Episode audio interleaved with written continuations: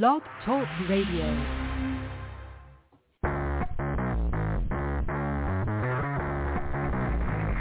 Hello and welcome to Action Radio. This is Greg Penglis coming to you from the historic district of downtown Milton on the banks of the beautiful Blackwater River.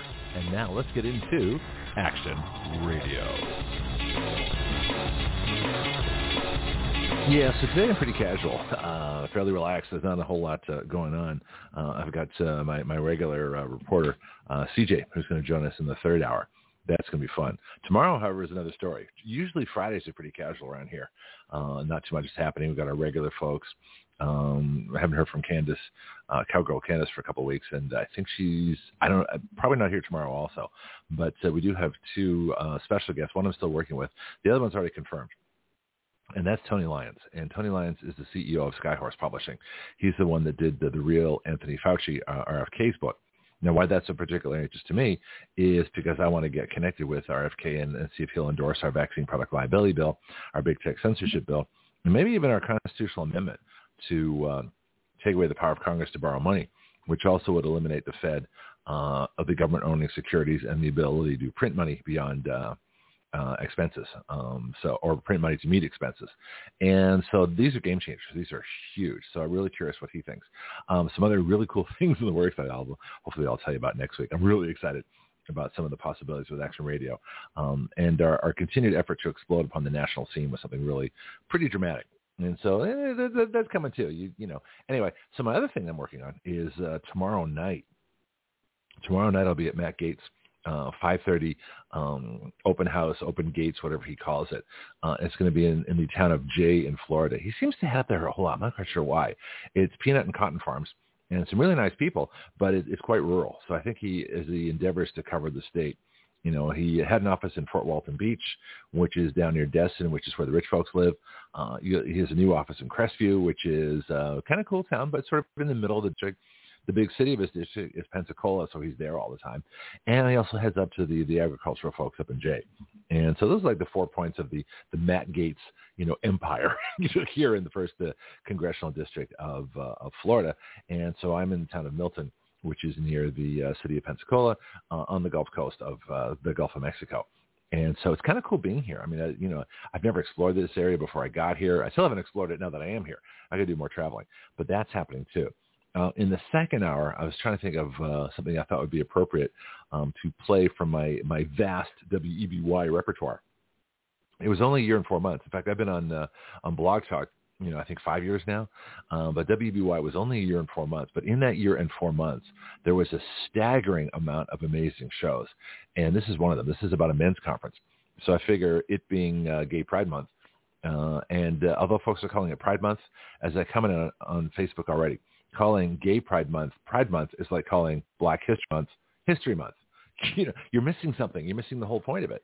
So if if it's really pride, you know, if LGBTQ plus is is a source of pride, then why wouldn't you say your name? Just curious. Good morning, Marco. Excuse me. Good afternoon, Marco.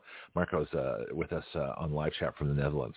And so we're we're just waiting for Warren to show up. He said he never would again. Hey, hey Marco, how, how long do you think before Warren shows up to uh, tell us we're all uh, white supremacists and racists and everything else that's wrong with the world? it should be interesting to find out. Anyway, Marco's a tremendous help to the show because he looks up things for me while I'm on the air. Um, still working on a producer. Got uh, got some possibilities. Uh, I, as usual, I don't like to name names or or you know state things until they're actually happening. Uh, that's why I'm still working on a guest for tomorrow, who I'll tell you about. Uh, Marcos is one hour maximum before uh, Warren joins us. Warren promised. It's like the, it's like the people that uh, said they would uh, leave the country if Trump ever got elected. Well, they're still here. It's, it's, it's the same kind of idea.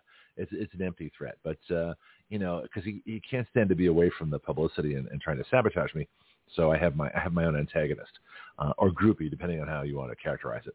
All right. So again, um, tomorrow's really exciting. Now, Tony Lyons, I don't know a whole lot about yet, but I will by tomorrow. And Skyhorse Publishing is, is an interesting name.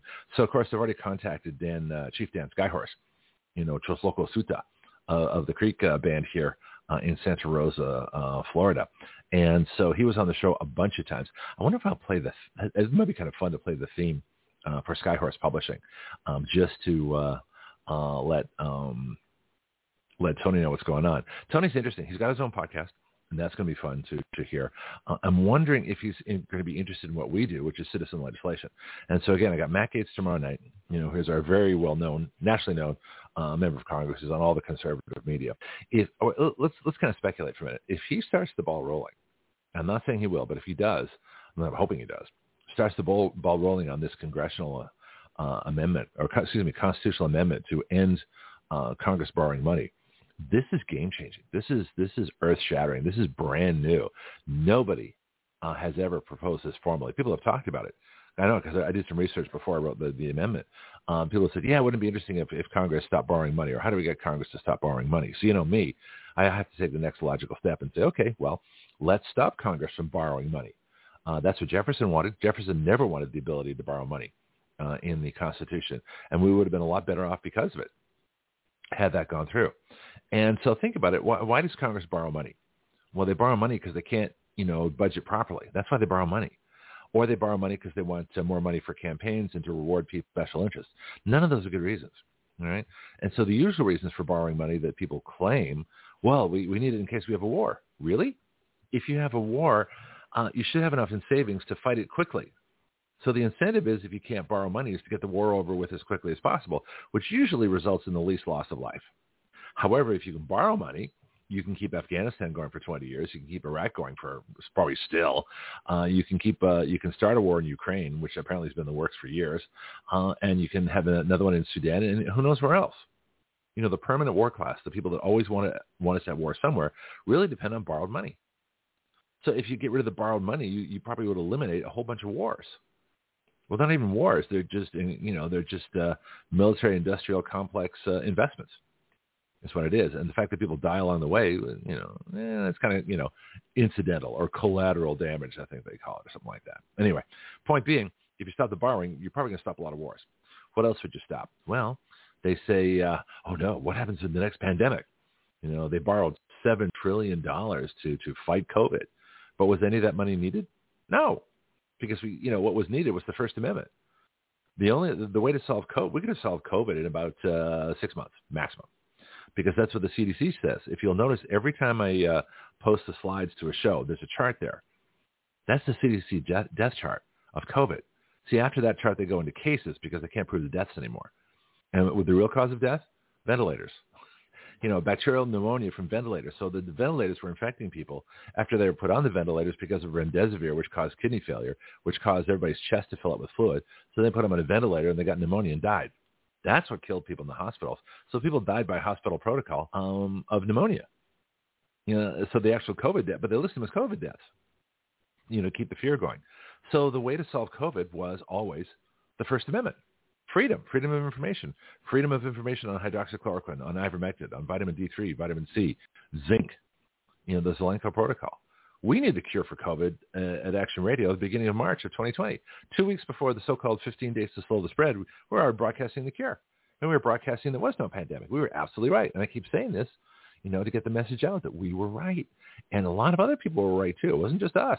I, I didn't make this stuff up myself, but I see, I follow the trends. You know, I, I look to see what's going on, and and I, you know, you sort of after if you've been doing this long enough, you can see the the signals. You know, when when Dr. Fascist, all he talked about was vaccines.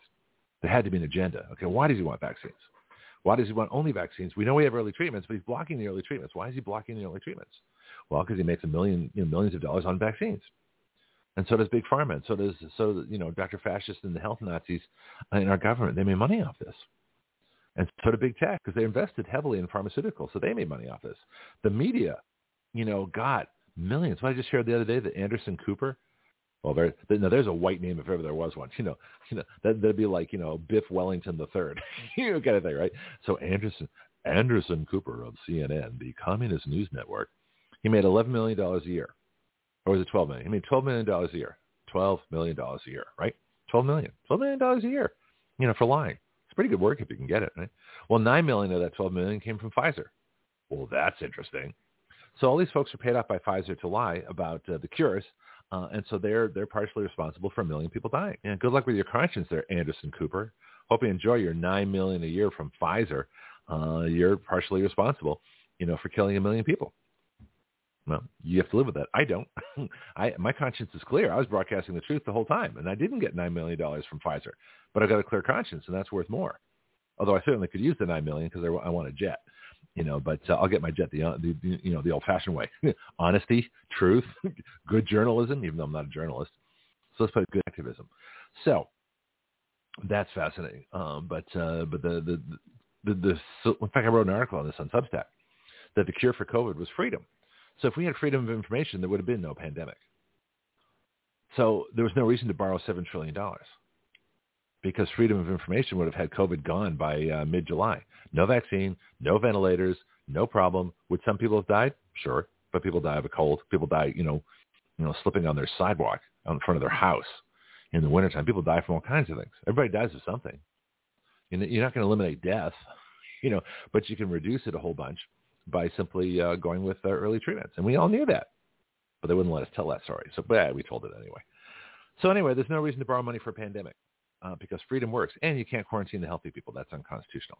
So if they follow the Constitution, and if they had uh, the free access of information, COVID would have been done, and there's no reason to borrow money. So if there's no reason to borrow money for a war, there's no reason to borrow money for a pandemic because freedom is the cure. Freedom is the cure in both cases. Freedom is the cure for wars too. You know, because you don't wage wars unless you have a congressional declaration of war. Well, without that, you don't go. You don't spend money. You know, and Congress should stop that, but they don't because they don't they, they don't work from freedom. They'd rather borrow money because they're part of the military-industrial complex. They make money off it too, and they get elected because of all the money spent in their districts by military contractors. So the cure for most of everything is following the Constitution and freedom. So there's no reason for Congress to borrow money. None. There's nothing that can't be solved with the current budget. We've got trillions of dollars uh, that we could have in our treasury if they stop spending on stupid things. You know, money for floods, we've got money for hurricanes, we've got you know money for uh, you know hydroxychloroquine tablets during the next uh, coronavirus uh, pandemic. Easy, cheap. What twenty cents a pill? Nothing. You know, so none of these things are a problem. Uh, there's no reason to borrow money, so that's why I, I wrote the amendment. All right, let's go to things. So the government causes the problems. Most of our problems are caused by government and some of the bigger ones, but they, they blame something else. Uh, one of the big things going on right now is fires in Canada. Why do we have fires in Canada? Global warming? Climate change? Really? So how do you explain fires in wintertime then? you know, fires do not require heat. They don't require warm weather to get going. You know, you can have fires anytime. Fires fires generate their own heat. I don't know if you've noticed, and last time you were close to a fire, they're pretty hot. Fires do not require, I mean, just to use simple logic. Fires do not require heat to get going. A warmer situation will not make a fire. But what really happens is uh, a hot, dry, windy situation with fuel and ignition. There's three parts to a fire. Oxygen, fuel, and ignition. You need all three. Okay. Um, heat by itself will not generate fire unless you get hot enough for something to burn. And I'm not sure what the, the burning temperature of wood wood is, but it's a lot higher than the hottest day of the year. A lot higher. so wood burns when it catches fire. Wood is a fuel. Um, you know, and we have oxygen in the air. That's part two. So the, the third source is the ignition. And none of these have to do with climate change. So climate change is irrelevant to fires. It, it's, it's not a big deal. Uh, I find it interesting that the fires in Canada are in the springtime and the fires in the, the lower latitudes are in the fall. So let's go to my favorite source on this, the CO2 Coalition, run by my friend Gregory Wrightstone, who says in uh, his latest episode of uh, um, stuff from their from their uh, their information website, and you go go to CO2 Coalition. I'm on the mailing list, so I get all this stuff. He says, Canadian fires. If you are living in eastern Canada or the northeast of the United States, you are experiencing quite smoky, hazy skies, the result of fires in Canada. Well, as a side note, we used to get smoky skies in California every year because they burned the rice fields. Oh no, they burned the rice fields, and so all the uh, all the husks, you know, of all the the rice uh, was was burned and put into the air. So when I used to teach flying, you could always tell when the rice fire, the, the rice fields were burning. First of all, it smelled like rice in the air. that was kind of weird. Uh, and, and secondly, the air was really smoky. So as a as a flight instructor, we tended to avoid the fires. We don't want to get all that crap on our engine. Anyway, so he says the fires have spread from northern Alberta eastward into other provinces, including Quebec, generating alarming press coverage. Oh yeah, so the, the coverage is alarming, not the fires themselves, but the coverage is very alarming. He says a headline from the Washington Post claimed unprecedented Canadian fires intensified by record heat and climate change. Like I say, fires generate their own heat. This is a bunch of nonsense. Then it says fires in the northern latitudes of Canada are quite different from fires in other parts of the world, as I previously stated, including the western United States. The lower latitude fires are often the result of grass and brush that grows lushly in the spring and early summer and then dry in the heat and aridity, that's dryness, of late summer and early fall. Yes, our worst fires in California were in October. Hot, dry, the winter rains hadn't started, and uh, that's perfect situation for fires, right? Article says northern fires peak in the spring. For example, May is the peak month in Alberta. Well, that's interesting. That is because the in, the, in the high latitudes, in other words, north or south, depending which way you go, uh, in the high latitudes, after long cold winters, there's plenty of dead fuel from the previous year that dries out in the several weeks between the melting of winter snow and the beginning of spring rains and new growth. According to Canada's Department of Natural Resources, fires have been occurring for thousands of years. Unprecedented? Yeah, right. Thousands of years. Okay. In the boreal forest. I'm not sure what boreal means. I can look it up. Or maybe Marco. What does boreal mean? B-O-R-E-A-L. Probably means northern forests. anyway, so the boreal forest of eastern Canada, not exactly unprecedented. In addition, they call a fire a primary change agent that is uh, crucial to forest renewal as the sun and rain, perhaps not a calamity either. Yeah, fires are essentially part of the, the cycle uh, of life in the forest. Now, I taught this as a uh, as a tour guide, and uh, when we used to go see the redwoods, and you'd see the first the the bottom ten feet of a redwood tree would be black, whereas the redwood trees, the rest of them are red. Well, the bark is red. Okay, so why would the bottom black? Well, fires. But they only went ten feet of a tree that might be 300 feet high. These things are huge. it's really pretty amazing. Anyway, so you got a 300 foot tree, and the bottom uh, part is burned with fires. But is the tree dead? No. Why? Because the bark of a redwood can be up to a foot thick. That's a lot of bark, right? And it's completely resistant to fires. Yeah, it burns, it turns black, but the, tree's fine. Tree doesn't care. Tree's like, eh, I got redwood bark. So redwood trees are particularly uh, fire resistant. In fact, it takes a fire to germinate a redwood tree because the, the ground has to be cleared. Redwood trees need constant sun their first couple of years. Well, the only way to ensure constant sun is to have no plants around. And the only way to ensure no plants around is to burn the area. So after a fire, the, the cone of the of the sequoia or the the giant redwood, the coastal redwood. Those are two big trees. The sequoia and the coastal redwood are the two main redwood trees.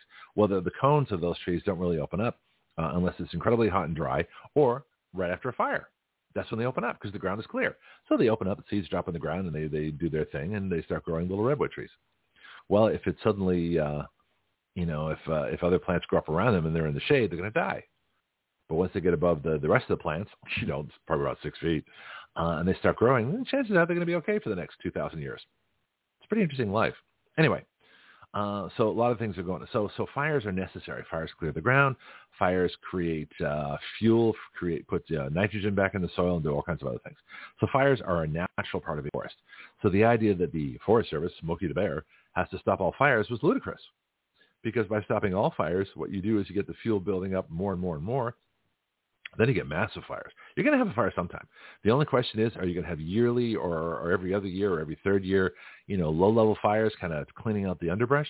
Or you to have massive fires because you haven't had a fire for 50 years and all of a sudden all that fuel has to burn at once? And the tops of the trees get burned and all the trees get burned instead of a low fire kind of working its way along the ground. That's the difference. Anyway, nature knows best. Leave nature alone. Chances are it's going to be fine. It's been here for millions of years longer than us and does quite well. Thank you very much. All right. So the next thing here it says, according to Canada's, oh, I think I already said that. Yeah. Oh, here we go. It appears that uh, 2023 is on pace to be a year with unusually high numbers of fires. Okay, that's interesting. Yet the previous year was one of historically low numbers. Oh, I guess that was unprecedented too, but they don't say that. The Canadian National Fire Database 2023 provides facts to dispute the idea of climate change-driven increases in fires in Canada. According to the CFND, the Canadian National Fire Database, who knew there was one, right? There's been a significant uh, and continuing decline in the number of fires and no discernible trend in the area burned. So, so if a whole bunch of fires decline and then one year they get excessive, it looks or get greater. It looks like, oh no, we've got so many more fires. They're unprecedented. Oh yeah, so is the decline beforehand. All right. So NOAA, that's the national uh, so, uh, organization. Was it National Ocean? Sorry, Start again. National um, Oceanographic and Atmospheric Association, NOAA, promotes fear of too much CO2. Well, I think CO2 is being released with these fires because all the CO2 locked up uh, in the carbon uh, of the wood gets released when they burn. Well, that's not bad. We need CO2 for other plants to breathe to create more plants. So, so forest fires contribute, put CO2 back in the air. That's a good thing. Anyway, uh, CO2 Coalition says just today, NOAA began warning of the looming dangers of unprecedented levels of carbon dioxide not seen in millions of years. Yeah, because millions of years ago we had a lot of carbon dioxide and the world was really healthy. You know, the dinosaurs were, were roaming and, uh, you know, the, the polar ice caps weren't ice caps. They were green. They were palm trees at the North Pole. And the world did just fine, right? Anyway, he says, oh, then they got the other stuff going on. Uh, as a subscriber to our newsletter, you're likely you likely know that CO2 has been at suboptimal levels, in other words, below good, for plant growth for those millions of years. Yeah. The recent additions of the miracle molecule mean that plants are flourishing more than they have in thousands of millennia. We should celebrate that learn more facts about CO2, you know, from our informational website. So there you go. So uh, CO2 Coalition says we need more CO2, lots more CO2, and we'll be much better off. Okay, that's first. Uh, uh, first of my, my articles here. Second one is, uh, and I'll, take a break after this one. Uh, second one I found really interesting too. I just found this this morning from my many uh, subscriptions, and this is from Dr. Mercola. USDA, that's the United States Department of Agriculture, phony animal welfare rule and other shenanigans. So they're screwing around with organic food, all right? It's not organic anymore. They're changing how they do things. And this is criminal too. So this, this might be a place we need to take some action. So it says, and then let me see if I got the date of the article, June 8th. So yesterday. No, today. I'm sorry. Today's the 8th. Dr. Joseph Mercola today. So this would have been released this morning. Hot off the presses. Wow. Where, where, let, me, let me play my hot off the presses thing. So let me, let me see if I can uh, just do this. Uh, here we go. And now, hot off the presses.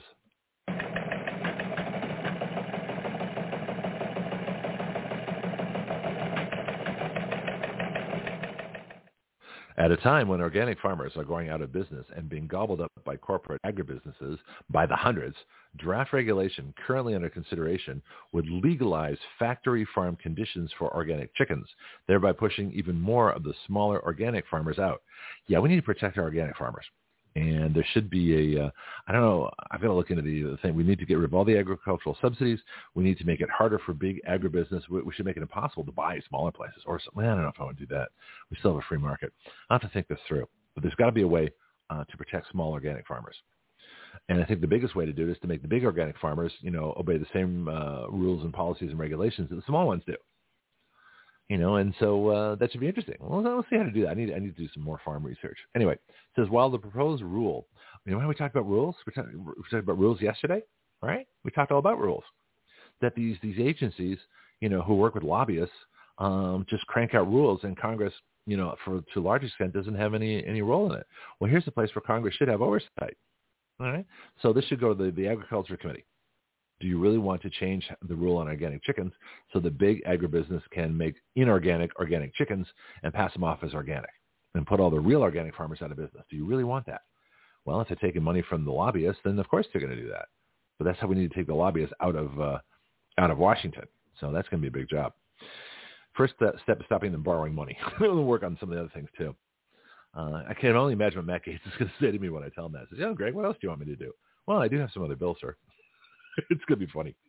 All right. So the article says, well, while the proposed rule claims to protect and improve, quote, animal welfare, all it will accomplish is the further destruction of independent organic farmers who do things right and therefore cannot compete with the organic mega corporations that can sell their food at far lower prices because they cheat on the organic standards. Let me say that again.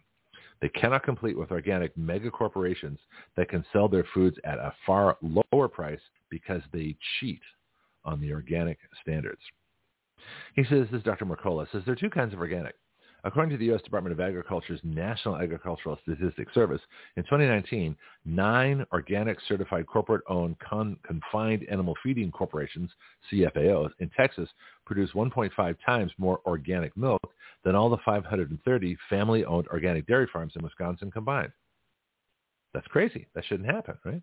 As of 2021, there are 13 corporate dairies in Texas with organic certification, and they're producing 2.8 times more, quote, organic milk than the remaining 407 organic farmers, family farms in Wisconsin. In those two years, 123 family farms went out of business in Wisconsin, as did hundreds more in other states. So we've got to find a way to preserve the small farms. We need a small farm preservation act. Let write that down here. Hang on. We have a lot to do. So uh, if you know uh, big foundations that uh, support heritage and Cato and things like that, massive donors, send to us. We have work that we can actually do, as opposed to these guys, you know, going to their luncheons. So six, eight, twenty-three. So let's put here small organic farms. Small organic. Part of the reason I'm doing this today is because um, um, I want to. Hopefully, CJ will uh, get a this and uh, talk about this in, in, in her show, uh, which will be in the third hour. So yeah, getting through the first half hour of the first hour. Project protect small organic farms. Bill. There we go. So big notes myself. Use blue and red. Contrasting colors makes it more visible next time I read my notes. So there we go. So as 2019, uh, we lost 530 farms. 2021, we lost 407 farms. Well, that's almost a thousand farms. Anyway, says when small organic farms go out of business, it's not just that family uh, that loses something. Uh, consumers also lose. They lose access to authentic organic milk that meets their environmental expectations, and they're deceived because they think the higher price they pay provides economic justice and reward for farmers who are doing things right. Yeah, I think so too. However, it says, meanwhile, most of the organic milk available comes from CAFOs. Once again, that is corporate-owned confined animal feeding organizations. Pretty disgusting thing. In other words, they box up animals. You know veal? They box up veal in, in tiny boxes. Uh, they box chickens up too. Ever been to Chinatown, San Francisco? Hey, listen, you know, the, you know, don't call me anti-Asian. It's not going to work. All right. If you go to, it's it's disgusting. Quite frankly, disgusting the way that uh, things are done uh, in some parts of Chinatown. The animals, chickens are confined in tiny little cages. They're stacked up, you know, like um, like things you see at uh, at Costco. you know, and so and it's just it's really you know I I've seen things I won't even describe on the show in the Chinese markets. And so I'll just let your imagination run wild on that. Bianca's on the line. Get you in just a, a little bit here. Uh, says most. Uh, all right. Meanwhile, most of the organic milk available comes from these CAFOs that have anywhere from 10,000 to 20,000 cows, with a density of five to 10 cows per acre, uh, that roam in desert conditions. The, the scene on these factory farms is as far from idyllic uh, farm life as you can get. Yeah, remember the happy cow ads from California? I don't know if you guys saw them out here in Florida or the rest of the country. We used to have happy cows, and they showed these blizzard whiteouts in Wisconsin. The Wisconsin cows weren't happy, but the happy cows and this little teenage girl, she was like 14 years old. You know, our cows are outside. I haven't seen that ad for a while. Anyway, but uh, yeah, so they try to show you how happy these cars are, cows are in these lush green environments. Well, it's not the case. Listen, I, I used to drive by the factory farms uh, in California on I-5 and, and 99 and they were hot, dry, dusty, and they smelled of cow poop because that's what they were. They were factory farms, you know, feedlots, and they were disgusting. There were mounds of cow poop on dry land, and the cows ate from these, uh, you know, big things, and it, it started turning off beef for a while. So I got to find a nice grass-grown beef and you know, start eating beef again. Anyway, meanwhile, it says most of the organic milk available comes from CAFOs. That oh, I read that. Okay. Unlike on a family farm, these CAFO cows don't graze on grass in a pasture. Rather, pasture grass is cut and then fed to the cows as shown in the picture below. And uh, I've already posted this. I think I posted this event. I'll post it after the show. When actual pasture size is considered, the effective stocking level can be as high as 20 cows per acre, whereas family farms typically provide one acre per cow. Very interesting. Let's get uh, in the line and uh, find out what he thinks of either CO2 uh, and the fires in Canada or the uh, the organic farms that are screwing up because they're actually catering to these uh, factory farms. Bianca, good morning. Well, there should be hands off the Amish and the Quakers. Well, that's just part of it, though. I mean, I agree. So uh, I should probably put in there, one of them right there, Amish and Quakers. Have you been to Amish and Quaker farms? A long time ago. Yeah, I've, okay. I've had the opportunity to study it, but no, you leave those people alone. They, they do what they want to do for what they want to do it for. Mm-hmm. They don't advertise. People come to them and request uh, have access to some of their products. Mm-hmm. So yeah, but it's not you just have the, the the FBI want to raid them. Yeah. well, yeah, the FBI want to raid them. That's just totally deplorable. They don't even use. Uh, they use push mowers, lawn mowers. Yeah. So look, and you leave them alone. Both well, it's Amish not just the Amish and the Quakers. Yeah, it's more it's more than the Amish and the Quakers. I mean, it's a good point. It's an excellent point. I should definitely include them in, in the in the bill. But uh, this is these are small farms. So the small farms do things right. They don't have the economy of scale. Like I get my eggs from a from a friend of mine, has his own chickens. I know the feed they use. I know the chickens. I know where they're kept. You know, so I, I'm really lucky. I have a good source of eggs, but not everybody has access to that, especially in the cities, because there aren't a lot of places to keep chickens in the city. Uh, this is why I like living in a more rural area now uh, so I can do these things. When I find a, a local grass-fed beef producer, maybe I'll go to them. Um, you know, all the fish I, I eat is wild caught. So I got organic eggs, real organic eggs, not not factory organic eggs, but real ones, and uh, wild caught fish, and uh, you know, organic produce as much as I can. Um, and I'm feeling pretty good. Now, don't eat processed food. You'll never see potato chips or cookies or cakes or brownies or things like that. They just don't. They just, you know, my only sugar is, organic honey, raw honey. And so I'm doing pretty well. I'm trying to. And I've got rid of all the seed oils. So you won't find any cottonseed, rapeseed, you know, soybean stuff, any any of the soy or seed oils. You won't have that. And my, my mayonnaise is now avocado oil based mayonnaise. So I'm getting rid of the seed oil. So all this, I'm gradually working my way, you know, for a completely organic diet. Uh, not quite as bad as CJ. she really goes. She, I mean, she she she she soaks her strawberries in baking soda. I'm not that far yet, but um, you know, there's a lot you can do, and I feel pretty good.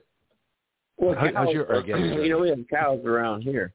Uh-huh. They graze, and then before they they slaughter them, they take them into uh, areas where they're fed corn. They they put some fat on them in order to add flavor to the meat. Yeah, But, I think they call it finishing. How do how do they kill cows? I mean, I'm I'm not really sure how they do it. How, how are cows slaughtered these days? Do you know? Because I have no idea. wave their hand over and they fall dead. Is it electric? Is it um, some kind of massive know, you something hit them the with a ball peen hammer. You hit him in the head with a ball peen hammer and kill him. Really? Huh. Yeah, a lot of people go by hammers. People don't realize hammers are dangerous.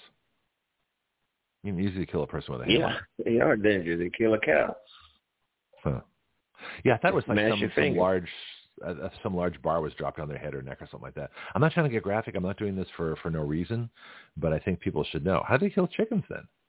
These mass factory farms. They evacuate them, cut their throat, Huh. and then they bleed 'Cause out. I know the- hang them by their feet, cut their throat, and they bleed out. Huh. Because I know with uh, because with the chicken, you just literally wring their neck. I mean, you just twist their neck and you can kill them really easily. Uh, people used to, have done that for thousands of years. But um, Then they have the halal way of doing it, which is pertinent with the Muslim uh, culture. They have a cone where the chicken next to them can't see the other chicken. Right, Supposedly, it's supposed to stop the adrenaline. Yeah.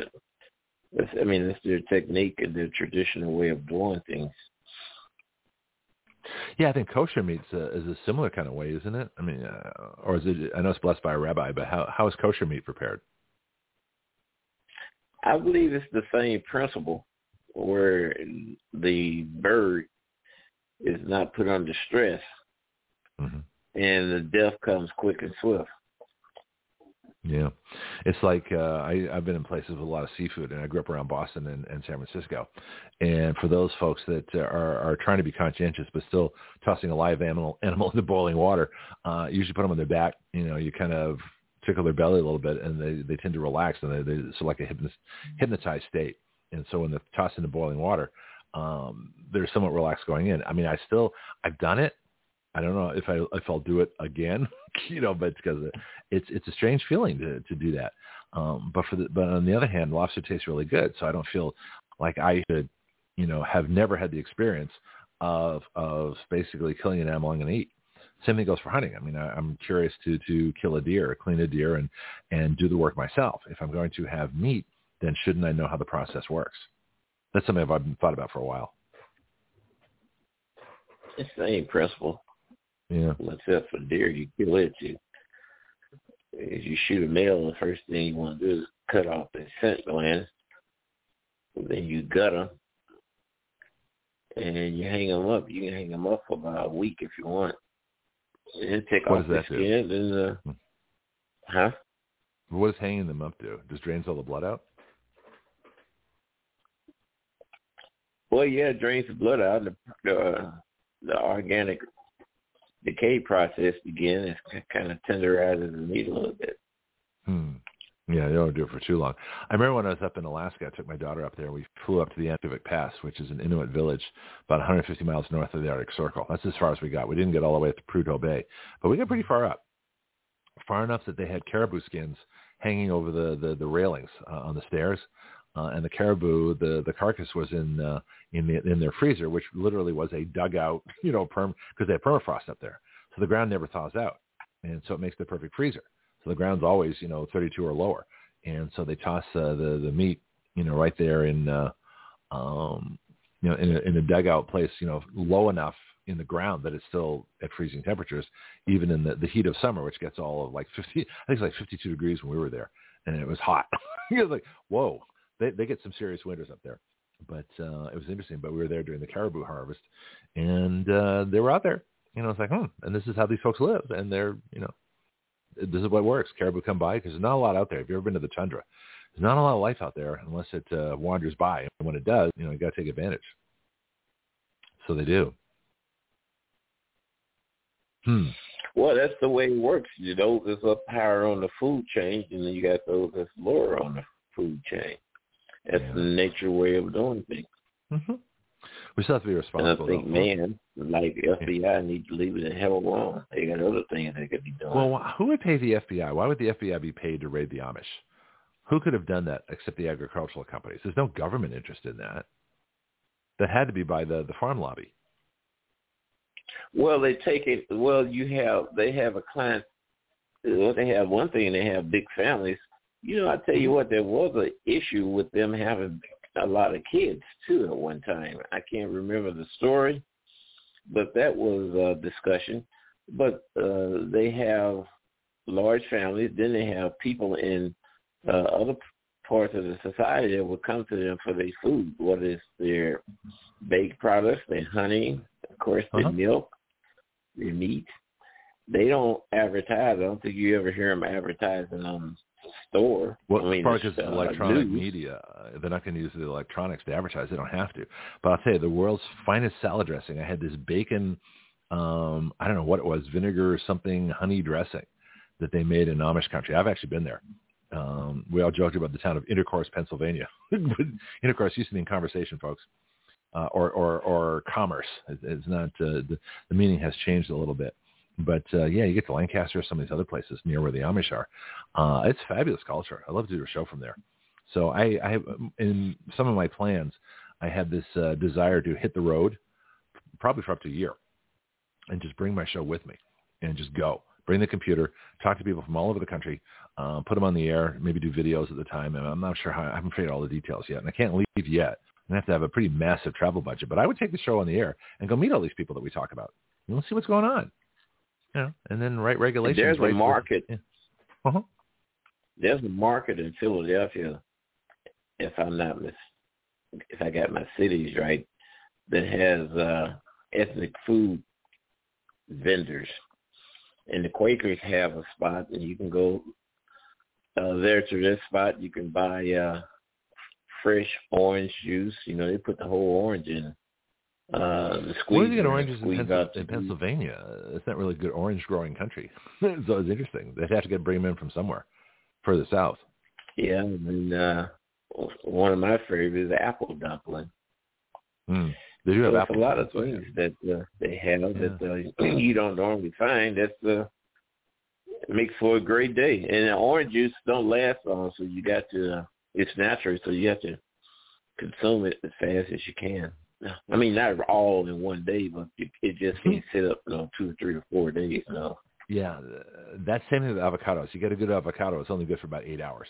you've got to you've got to catch it at the peak ripeness. You know, before it's too hard, you can't eat it, and after that it gets too soft and and stuff, you know, turns brown. So there's like an eight-hour window. So when you buy avocados, you've got to, if you want to have them for a few days, you buy one to eat today, one that's not quite as ripe for tomorrow, you know, one that's green for three days from now, and, and it'll be fine. So you, you got to be careful but you actually do it. Uh, I bet you there are different species of apple that you find with the Amish and with the Quakers because there used to be 140 some odd species of apples across the country. Local, regional, they, they developed their own, you know, uh, breeds of apple. Now there's like six. Fuji, you know, uh, what McIntosh, I guess the most popular, Granny Smith. You know, Jonathan. a couple of other Honeycrisp. Uh, what's that one you said? Jonathan. Oh, I don't remember those, but there's like uh, another Apple. one, Galen, Galen apples, apples or whatever they're called. Anyway, we have to bring, like, yeah, bring Johnny Appleseed back and let him walk across the land again. well, the point is that the food should be local, and these big agribusinesses. And part of the thing, I've had this you know show in mind for a long time to go after the agricultural subsidies, and one of the biggest um, uh, perpetrators is Archer Daniels Midland. Archer Daniels Midland gets a subsidy for ethanol. They shouldn't get a subsidy for ethanol.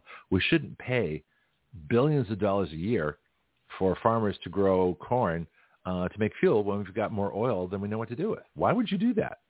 Unless you're paying off Archer Daniels Midland. You know, we, we pay farmers well, not any, to produce. Yeah, go ahead. Any operation that grow commercial food, whether it's a corner lot in your city, mm-hmm. And they can be available for farm subsidies. Hmm. Uh, USDA has a page, has a website that have all the farm subsidies on where they go into the farms in your area. Can you send me that page? And if you, pardon me? Well, if you send me that page, I'll include that in the bill that all these shall be deleted. All these farm subsidies will will, will be gone. No, you got to have farm subsidies because if farmers just like any other business, if you have two or three years that you don't produce enough crops to pay for your overhead, you're to say the heck with it and go out of business. That's not what subsidies are for, though. Subsidies are for keeping the prices high.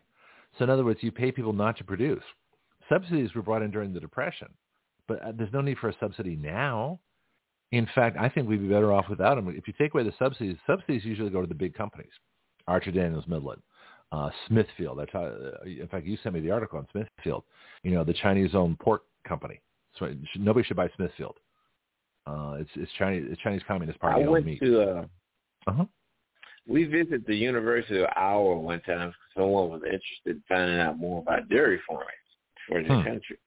Mm-hmm. And in one of the in, in the discussion session, they was talking about the number of dairy farms that were just going out of business within uh, a week.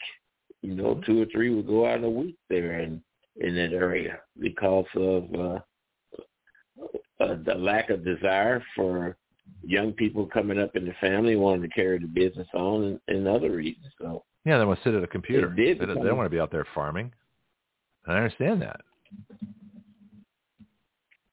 But you've got to make it economic again. So it has to be economically viable for people to have small family farms.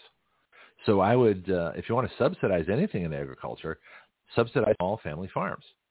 Small independent businesses well, take are. all the subsidies away from the big companies so that they can, so the small well, farms can compete with the big farms on an equal basis. Yeah, the small farms are able to receive uh, any operation that sells commercial. I don't know mm-hmm. if this rule comes under commercial CCC or what, but they are eligible for uh, a subsidy. It can be as much as forty nine dollars up to the the big farms that have more expenses in the millions. Well, wait a minute. Why is it? We've got a free market. Why should we have to subsidize it, it at all? Why can't we just maybe remove taxes or things like that, or just let them compete? So the free market should determine the best size of the farm.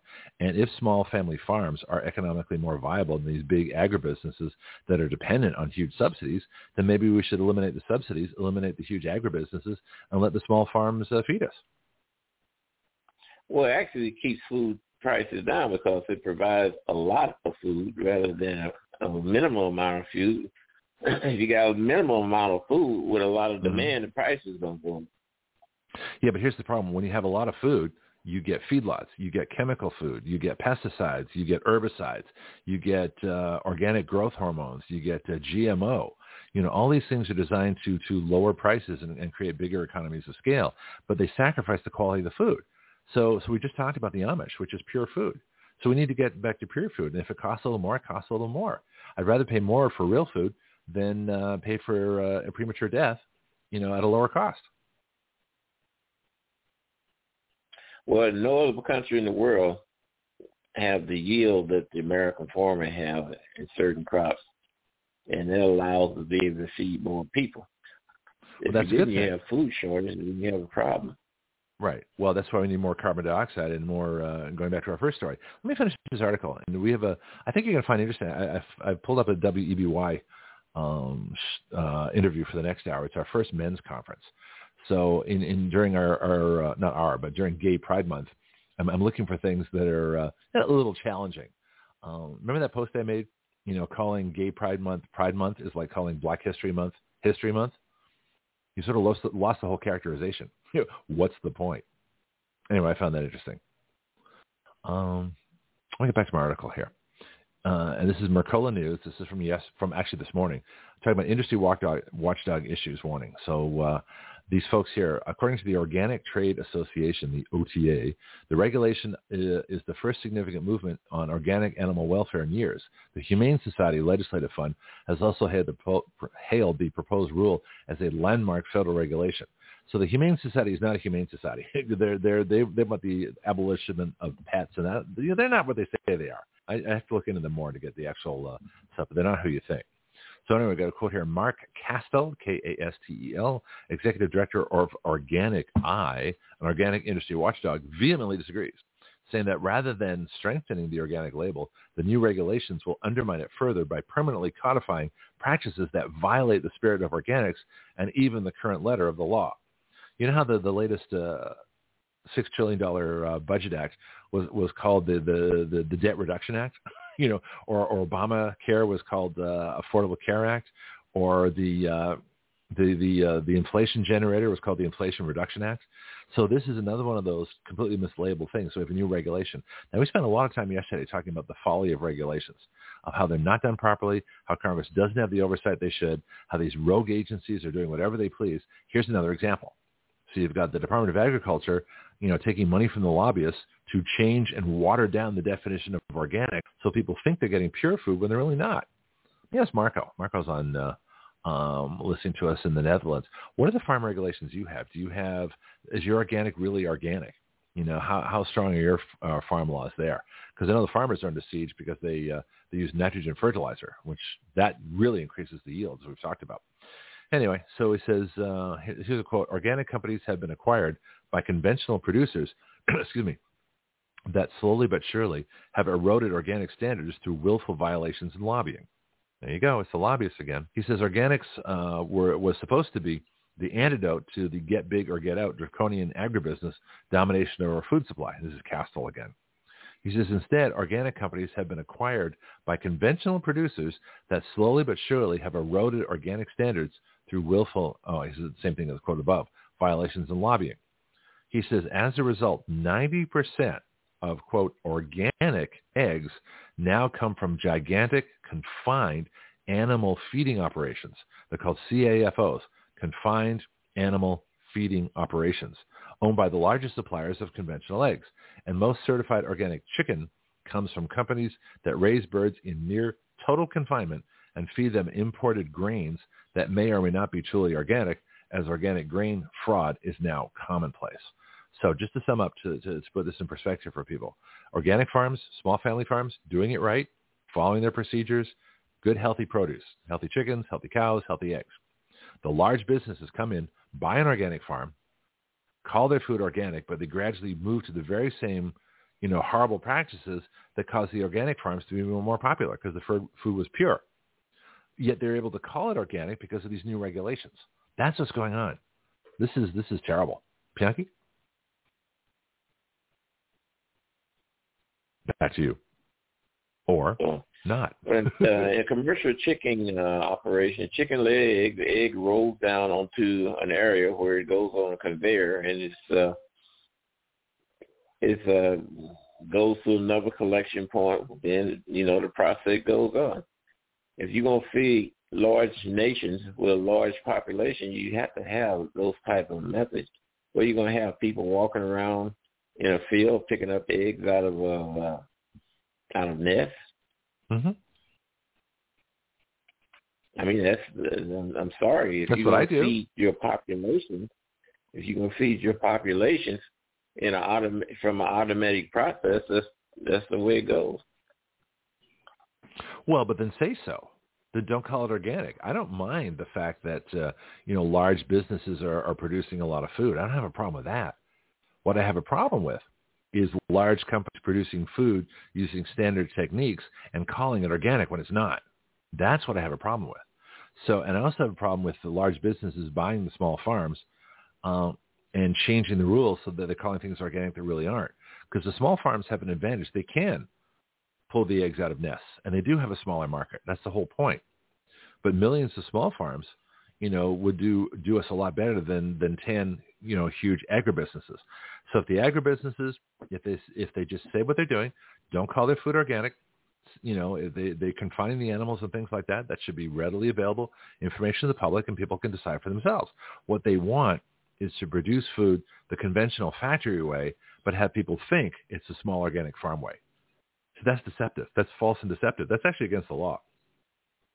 That's what the FTC, Federal Trade Commission, well, regulates. you should educate the people to know what it means.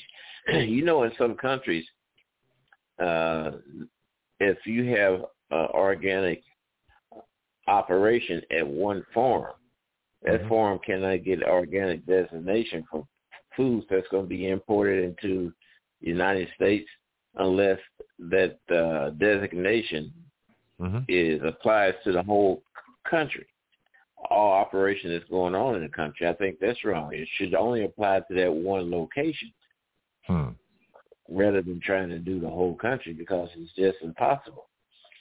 So if you went to a foreign countries overseas, say down Jamaica, uh, Africa, and you wanted to start an organic operation in a food and drug, if the agent would have to come in and do the inspection, well, that inspection should go for just that one location rather than having to apply to the whole nation. And that's the way it is now. I think that's wrong. I think so too. I mean, obviously, you you inspect, you know, the local place. In fact, uh, it'd be nice if people could check the uh, the certification from whatever inspections they get. And so, uh, a lot of times it's interesting. You know, Chance used to do this, and now CJ's doing it. And some of the other uh, folks we've had on our wellness folks, Lindsay, uh, Paige, and some of the other people, you know, they actually investigate the companies. You know, when they say they talk about organic, clean food, they actually have, you know, companies they've looked into. I do the same thing you know, I've looked into and read websites of and, you know, and, and talked to people from different companies. You know, I drink Tropicana orange juice. People say, oh, it's full of sugar and all that kind of stuff. But you know what? It's from, it's not from concentrate, which means they haven't ground up the skin and put all the pesticides in it that the other people that make orange juice from concentrate do. Uh, I get my eggs locally. You know, when I find, when I can find grass-fed beef, I'll probably use that.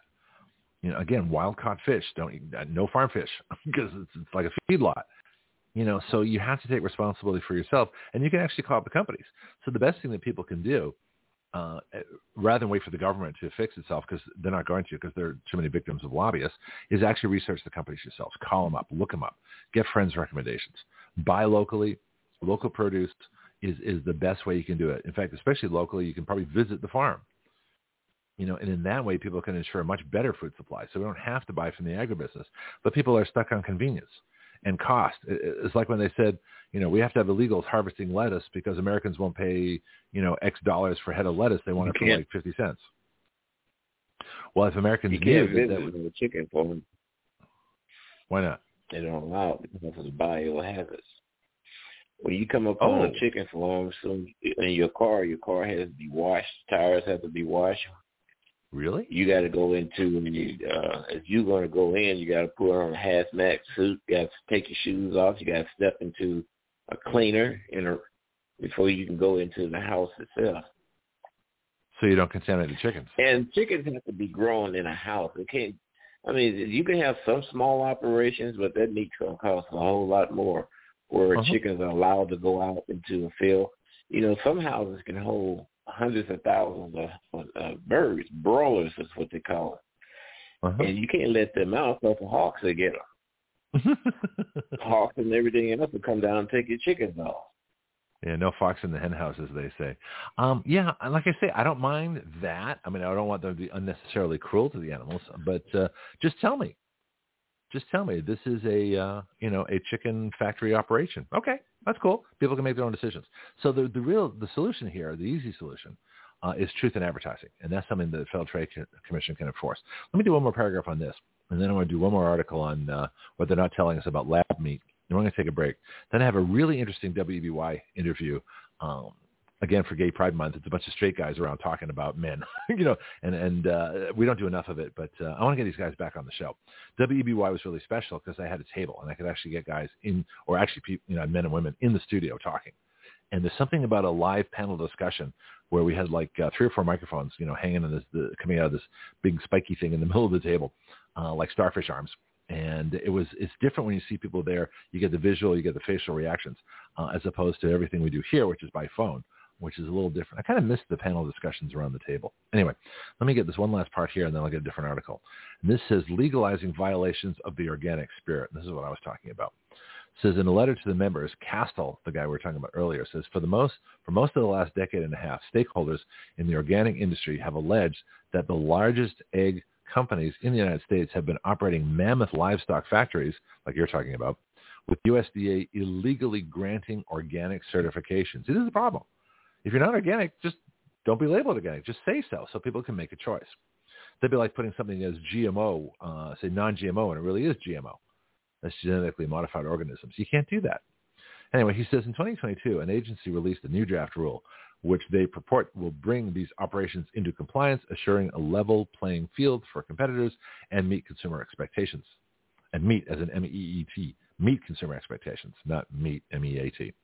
He says other than family-scale farms producing certified organic eggs, the majority of production takes place on commercial operations, like Bianca was talking about, commonly with 20 to 30,000 birds per building, with some of the largest conventional egg marketers in the country operating certified organic houses with as many as 200,000 chickens per building and over a half, over a million birds on individual, quote, farms. The industry's most vocal watchdog, Organic Eye, where we've been quoting from here, has vociferously, in other words, loudly, criticized the proposed regulations as a giveaway to corporate agribusiness interests, codifying the continuing violations of the spirit and letter of the law by failing to assure that organically managed animals have legitimate access to the outdoors and are able to exhibit uh, their natural instinctive behaviors, both requirements of the current statute and regulations. So basically, big business is buying an organic label for stuff that's not organic. That's what it is, and that's wrong. That should be changed. Comment? Well, you know, I'm gonna tell you this. Uh, I don't know if, for people to buy or something that's labeled organic, you're gonna pay more, and people that's in marginal income and that can't afford that. And I don't know why come a large traditional operation would want to label their products organic and they're not produced like the backyard chicken is. Mm-hmm. I, I don't I don't know why why they do that because well, you know you know you go to buy I tell you what if you buy a pound of grass fed beef like some stores have it you mm-hmm. pay considerably more than what you would for you know your regular traditional ground yeah, beef. corn fed fat beef. Even yeah. no, I know that. cuts is more. Yeah, except in Australia because all the beef there was seven dollars, eight dollars a pound. Yeah, but this is the only country that does that. I mean, in Australia, all our beef was grass fed. All our our lamb was grass fed. I suppose the goats were too. I didn't eat goat. Yeah, all beef is even right. All beef is is fed on the field until uh, until they're about ready for slaughter. You know, it's when they used to do the cattle drives. Mm-hmm. They used to do the cattle drives to Kansas, and when they got there, they had to put them in the pen and feed them corn in order to fatten them up. Mm-hmm. Yeah, then they killed them. Yeah, cattle drives are interesting. Those are the, the, the last of the cowboy days. They only lasted about 20 years. It's kind of interesting. Yet we're still celebrating cowboy movies. All right, let me do a couple couple more paragraphs of. Uh, uh, well, let me do a little bit of this article, and then we'll take a break, and then I'll come back with our my my men's conference which is a fascinating discussion. It's also pretty funny too. Uh, so this is Mercola again, Dr. Mercola. What they don't want you to know about lab-grown meat. Uh, this is June 6th, so this is two days ago. He says, while the fake meat industry is being touted as an environmentally friendly and sustainable way to feed the world, the true intent is to recreate the kind of global control that Monsanto and others achieved through the patented GMO seed development. That's genetically modified organism, GMO.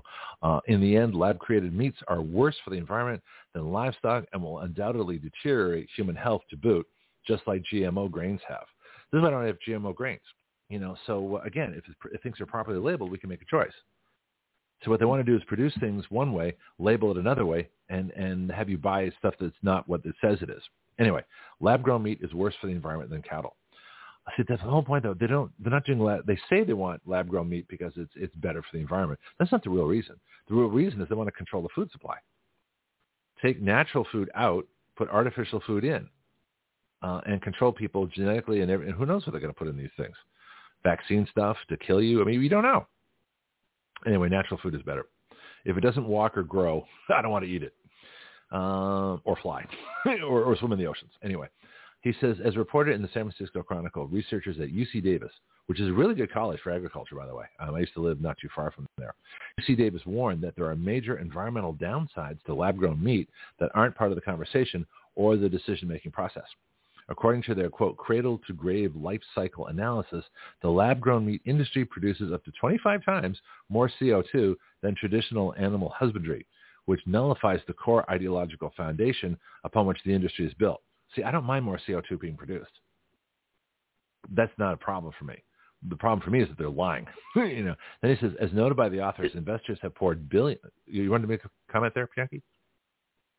No, I was to say CO2 has become the scapegoat today. Uh-huh. Well, it's really oh, yeah. nothing more than a fad.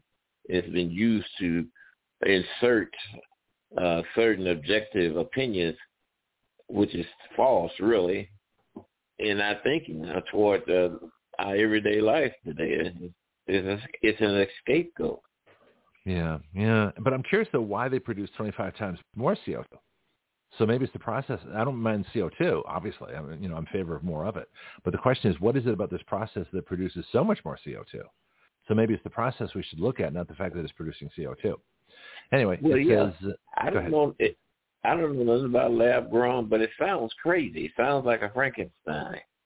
Well, read the article. I'll, I'll be posting. Actually, this one's already in our, our vaccine project, and I think on my page. And it says, "Would you uh, eat something like that?" No, never. I don't even eat GMO no, I wouldn't either. No, and I think unless you don't know. Thing they got in mind is putting yeah. that in the shelves without telling people where it comes from and exactly what it is. I think that's yep. deplorable. Yep, that's why GMO food is labeled. You know, that's why the uh, the um, you go to any dairy product, any milk, cream, you know, things like that, and they'll say made with cows that do not have the RBGH growth hormone. They have to put that there because nobody buys stuff that does have the growth hormone. Even though the FDA, the lobbyists have bought something that says that our RBGH growth hormone has been shown safe and effective. Well, they said they say that about the COVID jab too. you know, so I don't trust it. I don't want something with the growth hormone. So you notice all the products on the shelves, uh, say, especially you know if you shop in Publix or we also have Winn-Dixie around here, but our grocery stores, I haven't found a, a a milk or cream or other product yet that doesn't say not made from cows that have not been given the growth hormone because nobody wants it. Nobody wants lab-grown meat. If you have a lab-grown meat section in your supermarket, which is what they should have, do you think anybody's going to buy it? Of course not. Well, you're going to pay more for regular beef. Well, at least it's beef. It's not, you know, bugs. Anyway, it says here that, uh, see if I can find you a, uh, my next quote here. As noted by the authors, investors have poured billions of dollars into animal cell-based meat, ACBM, everything has an acronym, right, uh, sector based on the theory that cultured meat is more environmentally friendly than beef. Cultured? In other words, you know, manufactured. He says, but that hype is primarily based on flawed analysis of carbon emissions. Oh, here we go. The primary sources of CO2 emissions are the purification processes, which require, well, I'm going to say are organic fuels. Oh, that's why. There's burning organic fuels to make this stuff, right? Excuse me, it says the bacteria used to produce the quote meat. See, they shouldn't even be able to call it meat. They should they have to call it you know food product. See, the fact that it's labeled meat is a problem for me. They should call it food product. So we're going to call it food product from now on. So the bacteria used to produce the food product releases endotoxins, and these must be eliminated from the growth medium, growth medium, or else the cells won't reproduce properly. As noted by the authors, animal cell culture is traditionally done with growth medium components, which have been refined to remove or reduce endotoxin. The use of these refinement methods contributes significantly to the economic and environmental costs associated with pharmaceutical products since they are both energy and resource intensive. In other words, they're doing this even costs more, is, is less efficient, uh, and produces a ton more CO2. So there's got to be other reasons for doing it. Anyway, this is based on this well, assessment. You got, go ahead. You got companies that you, you got pharmaceutical companies that's trying to get over into another realm uh-huh. of the market of business of grains. They want to produce grains through a chemical process. That's totally ridiculous too. It's dangerous. I would think. The more you mess with Mother Nature, the more you take products away from their natural environment, the worse the food gets, and the more dangerous it gets because it's unnatural. These are unnatural products. These are outside of nature. It's like the whole gain of function, you know, bringing a uh, uh, a coronavirus, you know, COVID-2, SARS-CoV-2 is an unnatural virus that was man-made. So the more people mess with this stuff, you know, in other words, don't eat margarine, eat butter. Eat butter. Butter's better for you. You know, fat is not a bad thing. Every every cell in your body has sterols. In other words, cholesterol. So cholesterol without cholesterol, you'll be dead. You'll collapse. People don't know that. You they know, carbohydrate. Uh, yeah. do all sorts of methods of, of crossbreeding cows. Uh, uh-huh. Japan yep. has this one one uh, cut called a Wanu or uh, something of that nature. Hell, those steaks can cost as much as uh, two hundred and sixty-five dollars for a steak dinner. Well, they use special beef like Kobe beef, and they use the top beef produced. Yeah, Kobe. I'm so, sorry. Well, here's another one. This, this is a good point. We're going to take a break in a second here. But uh, the the grades of beef are are prime, choice, and select. So which one's the best one? Well, if you're hungry, you're gonna eat either one of them. Okay, now wait a minute. No, no, think about that. Now, there's a reason that they chose those names. They don't have grade A, B, and C. They don't have grade one, two, and three. They chose the names Prime, Choice, and Select. So which one's the top grade of beef? These are purposely. Well, I would say Prime will be the. It is. Be the top grade, but I'm not a butcher. See, I, I researched this one day. So what would be the second, Choice or Select? Select would probably be on the bottom. Yeah, it is. Yeah, Choice is second. But the, you, if you tell people, well, what, you got one beef over here, this is prime beef, and this beef is choice over here it's misleading. You don't know which one's better just by the name. And and it's ranked by the marbling, which is fat. Yeah. In the yeah. uh in the cow's meat. Yeah. Let me. uh Marco's got a comment here. Um and then I'm going to play. I'm going to do, take a break. I'll play my stuff, and then we'll have CJ at the top of the hour. We can continue this with CJ. I've already sent her the article. Uh, and so uh, we, we can uh, go for this. Marco says, in the Netherlands, organic farms must adhere to the strict requirements set by the European Union to be certified. These requirements include using only organic farming methods, such as crop rotation and green manure, that's poop, and abstaining from synthetic pesticides and fertilizers. Europe's actually better about food than we are in many cases. Europe doesn't allow things that we do allow, like aspartame and some other things. He's got a bunch of websites there, so I'm going to copy these websites and, and put them in there. And then he says, uh, uh, let's do that here. Make a copy. I'll, I'll do this when I do my break. Uh, and then he says, I pass chicken farms every day. Never seen it uh, from outside. I think he means inside, but that's okay. Inside. Yeah, exactly. Yeah. Did you ever see the video of these guys that pass by a turkey farm and, and they do the gobble noise and all the turkeys gobble back? It's hysterically funny. anyway, um, it's 8.08. I just have enough time to do this here. So 8.08, I'm take a little break and then come back. And when I come back, I'm going to play you what is a very interesting uh, men's conversation we had. And it's four guys from the first uh, uh, church, First Christian Church of Pensacola. And let me go play some. I'm going to pull up my, my uh, ads here, and I'll be right back in just a few minutes. This is Greg Penglis for Strike Force, your source for pure energy. Strikeforce is a concentrated energy drink that turns a half liter of your favorite beverage into an energy drink.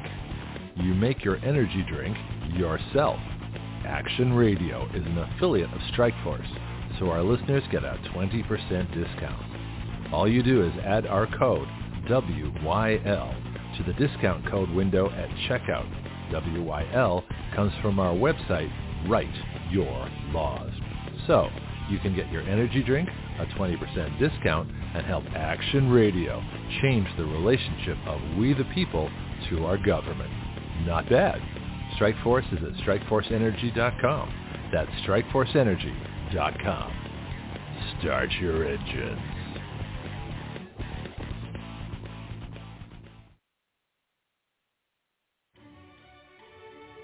Hello, this is Greg Penglis for our newest shooting range here in Milton, Florida. Stand your ground.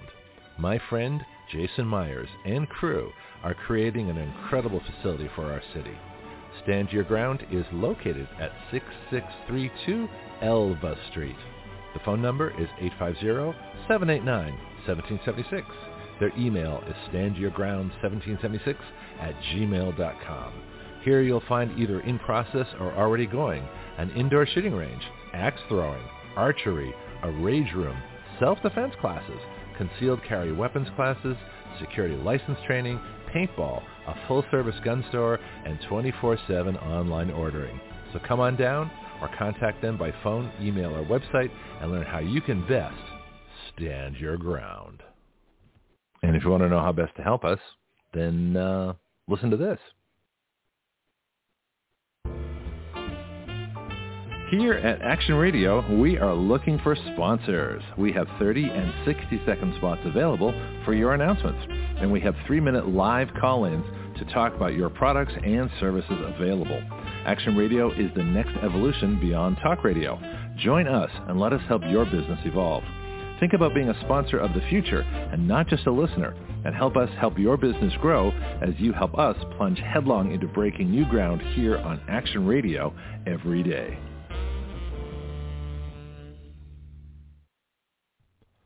Joe Biden's dark winter. No freedom, no liberty, no guns, no representation, no oil, no coal, no nuclear power, no space force, no constitution, no family gatherings, no vacations, just taxes, work, misery, masks, lockdowns, and ever more government. This is what will happen if you let Marxists steal the election. This has been a public service announcement of Action Radio, reminding you it's time to get off your butt and save your country.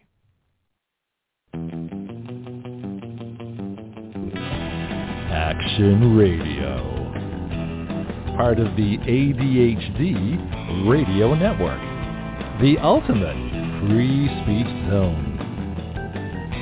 We the people give our consent to be governed through writing the laws by which we are governed and have the power through juries to nullify the laws by which we do not consent to be governed. At Action Radio, we don't report the news.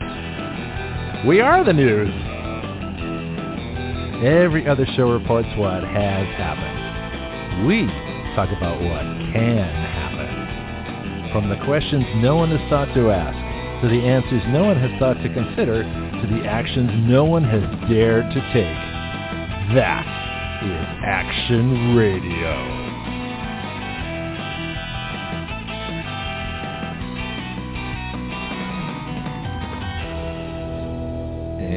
Are back here. I got uh, Bianca in the line. I've got uh, Marco, uh, Netherlands. No Warren. Warren hasn't shown up yet, so uh, maybe he really is not going to bother us again. But uh, since I've heard everything he wants to say, uh, and find it all very destructive and uh, disingenuous and a bunch of other things. I don't care that he's not here.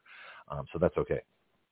Now, let me set this up. Um, I did an interview back in, in 2017 when I was, this is in, would have been May, May 16th of 2017. So this is this wonderful time I had between March 1st, 2017 and Friday the 13th of July, uh, 2018 uh, when I was told that was my last show. that was an interesting time. But I think we accomplished amazing things. And I'm, I'm sure you can see why I was fired uh, after listening to this article. But that, that's uh, someday I'll talk about it. I just I can't go into great details yet. Anyway, um, I was fortunate enough to uh, to run by this church first. Uh, I think it's the first Christian church. We'll find out when we we play the article. I'll play the uh, play the um, play the show here, who, which exactly the name of the church. But literally, I was coming out of my dentist and I saw this sign it said men's conference in this church, and I drove up to it, and said, "Hey guys, what you got going on?" Oh, we're doing this men's conference. And okay, cool. I said, "I'm on the radio. You want to you want to come and uh, talk about it?" They're like, "Yeah, that sounds good." And so I think within like a few days, they were in the studio, and we had this big oak table, and we had this like star thing that had microphones on these extension devices, like those old lamps, you know. And so we had uh, several microphones, and we had uh, three guys come from the church, different parts of the church, to my studio at uh, WEBY 1330 AM, uh, world's greatest uh, radio station as far as I'm concerned. Uh, it was called Northwest Florida's News and Talker. And so for a year and four months, I had my dream job. And I was in a studio. We had a producer. I had a good boss. You know, he gave me opportunities. I was able to do things that most, I would say, there wasn't a host in the country that was able to do what I was able to do at a regular radio station, which was to create an entirely new kind of radio called action radio with a citizen legislature. So because of that, I was able to get wonderful guests, and I was really building up what I thought was a fabulous community of people. We had local folks coming in. We had different people listening to the show. We had thousands of listeners. It was just, it was amazing what was going on. And then it was all taken away for basically doing what I was hired to do, which was action radio. Uh, and that again is a fascinating story of uh, uh, yeah I'll leave it at that. anyway, let me let me pull it up here. I'm looking for it right now. So this was men's group from First Christian Church. It was their men's conference. It was the first of I think four conferences we did by the guys. So I'll, I'll play other ones uh, as we go. Here it is. So again, when you hear references to WEBY or a phone number other than 215-383-3822, that is from the recording from May uh, 16th of 2017. Let me lower the volume a little bit because it's always too loud when it comes on my show. And here we go. At the end of this, will pretty much be time for uh, CJ uh, by the time this is over. And so we'll go right into her report as well. Um, back at the top of the hour.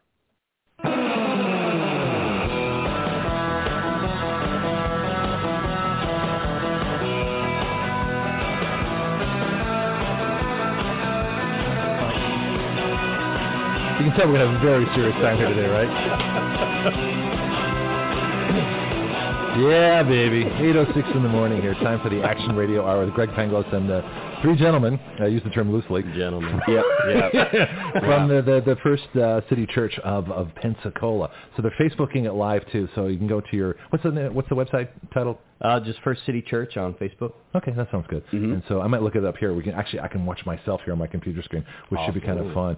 So here's what happened. So I'm coming home from the dentist, all right, and so I'm driving down the road, and I think it's Gadsden uh, mm-hmm. roads where the church is. What's the address? We should give that. Thirteenth and it's thirteen oh one East Gadsden. Okay, that sounds mm-hmm. good. And so I'm driving home and I see the sign First City Church. It's pretty. It's orange. I thought, well, that kind of attracts my attention. And then there's a sign underneath it that says Men's Conference. Okay, now you got my attention. You know, I've been like a men's rights guy for for years and years and years. You know, interrupted by a marriage, which I'm not going to talk about. Um, but uh, you know, a strong uh, a believer that, that men need to have fellowship with men. We don't talk enough. We don't do a lot of stuff. And so I was really intrigued by this whole concept, and that's why you're sitting here right now. So this is this is action radio, and uh, you know any, anybody out there is fair game. So if I call your business or a government office or things like that, you never know when you're going to end up on the air here, and that's how, how this all happens. So Andy Cruz is, is the minister. And so is, is it Reverend Andy, or what's your official title? Andy. This sounds good. We're going to be Andy from now on. So, yeah, well, very official. Okay, well, you, you seem kind of casual, which is good. So you're easy to talk to, right? Yeah, I so, try to be. Yeah. So tell me a little bit about the church first, then we'll get into the conference. Okay, well, First City Church, it's a non-denominational church. Uh, our whole vision there is to lead people into a growing relationship with Jesus Christ. Church has been around about 13 years. Uh, there, there's four of us on staff. Uh, Pastor Rick Hazlip, he, he brings the word every Sunday. He does an amazing job. Oh, yeah. Where's he? How come he's not here today? Uh, we we wanted to exclude him. I mean, we're having a boys' club, and you know, you just don't want your dad to come around. Yeah, you know. he's your boss, right? Yeah, yeah, oh, okay. he's the boss. You know, we're just we're out here get, having fun behind his back. Better better ask for forgiveness than for permission. Yeah, I've never understood that. How, do, what, what does that mean exactly? So you be act bold. first. yeah, be, be bold. Oh, okay, be bold. You know, okay, fine. Yeah, that do what sounds you good. want and just pay for the consequences later. oh, I didn't know. I'm sorry. Adog, well, you bring Adog in this too. So, Adog, if, you- if you want to join the conversation here, because you normally don't in this hour, because I have guests, you know, somewhere out in the ether. But feel free if you have questions. I want to bring you in because I thought you get a kick out of this uh, this this gathering here today. Sound I can good? always tell these guys are fun. Okay, yeah, we're having a great time. This is a very serious church, right? so that's A Dog, the world's best producer. It- exactly. You heard the quote. A Dog, the yeah. world's greatest producer. Greatest producer. Greatest producer. Yeah, let's all say it together. One, two, three. A Dog, the world's greatest producer. Oh, thank you. Um, I appreciate it. okay, you get a bunch of guys together, and this is the thing too. You know, we don't have to take this seriously all the time. I think you know that's one of the problems now. Life is too serious. Work is too serious. Family is too serious. You know, your wife or girlfriend says we have to talk, which are like the four most dangerous words. You know, you- you're already going, oh yeah, there we go. Anytime yeah. I hear we need to talk, I just immediately think, what did I do? What did I do? My Yeah. mind starts racing. See, mine's just the opposite. I say no, we don't. you need to talk. I need to listen. I, I need to like reload or, or you know or, or hit the, the the bicycle and go you know ride trails or things like that. So it's a whole different thing. But uh, so any, anyone in the church? So your services are, are Sunday morning. Yes, Yeah. Sunday morning we have two services, nine and eleven o'clock. Okay. And so non-denominational. How does how does that work? That means that we just welcome everybody and anybody. Okay. You know, we don't have a, we're not like Catholics. We don't have specific things. We don't answer to the church. Okay. You know, we just welcome any Christians of of all races, re, creeds, and you know, just everyone's welcome. So there's no national organization above you. This No. is an independent church. then. Independent local church. I might go. This sounds like fun. Um, my difficulty is I don't sit still very well, and which you can probably guess. Um, but so so church services for me, unless it's really engaging, intriguing, a lot of times my mind wanders really fast. The same problem I have reading. I'm like ADHD to the maximum. So you know you We can do have a play area. Okay, good. hey, I'll probably do that too. Yeah, I'm actually the children's minister. You can just come out, come back and play with the kids. Well, it's not that bad. Yeah. Okay. All right. No, I'm the same way. I I definitely need um need to be engaged. And when I was uh thinking of a Sunday morning when you Right. go and sitting, you know, it just relaxing and, and hearing you know music or hearing somebody's voice, it's like that sounds like a recipe for a nap.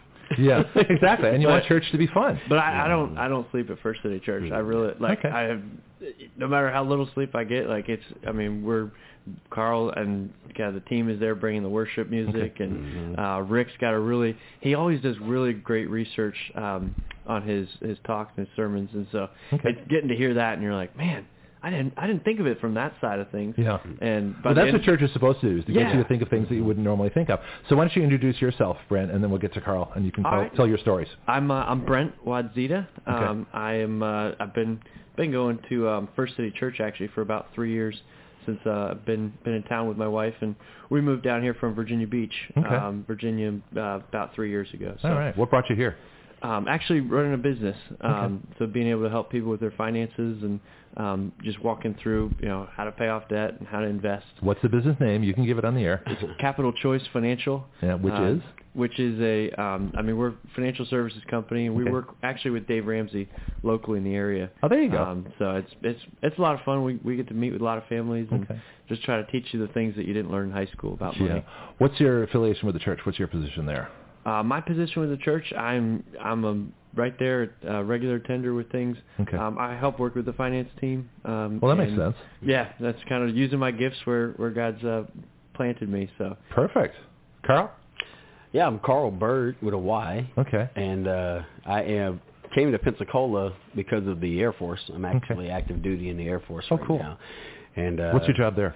I am one of the individuals that helped corral all of the and herd all the cats there on Corry Station with uh, the Air Force students. The human and cats? and everything. The human cats. Okay. Yeah. It's really So cool. You're a coordinator. I'm a. You can call me that. I just like to say I make people happy. Okay. So that's pretty much what I do. Well, that sounds good. Um, yeah. So I'm.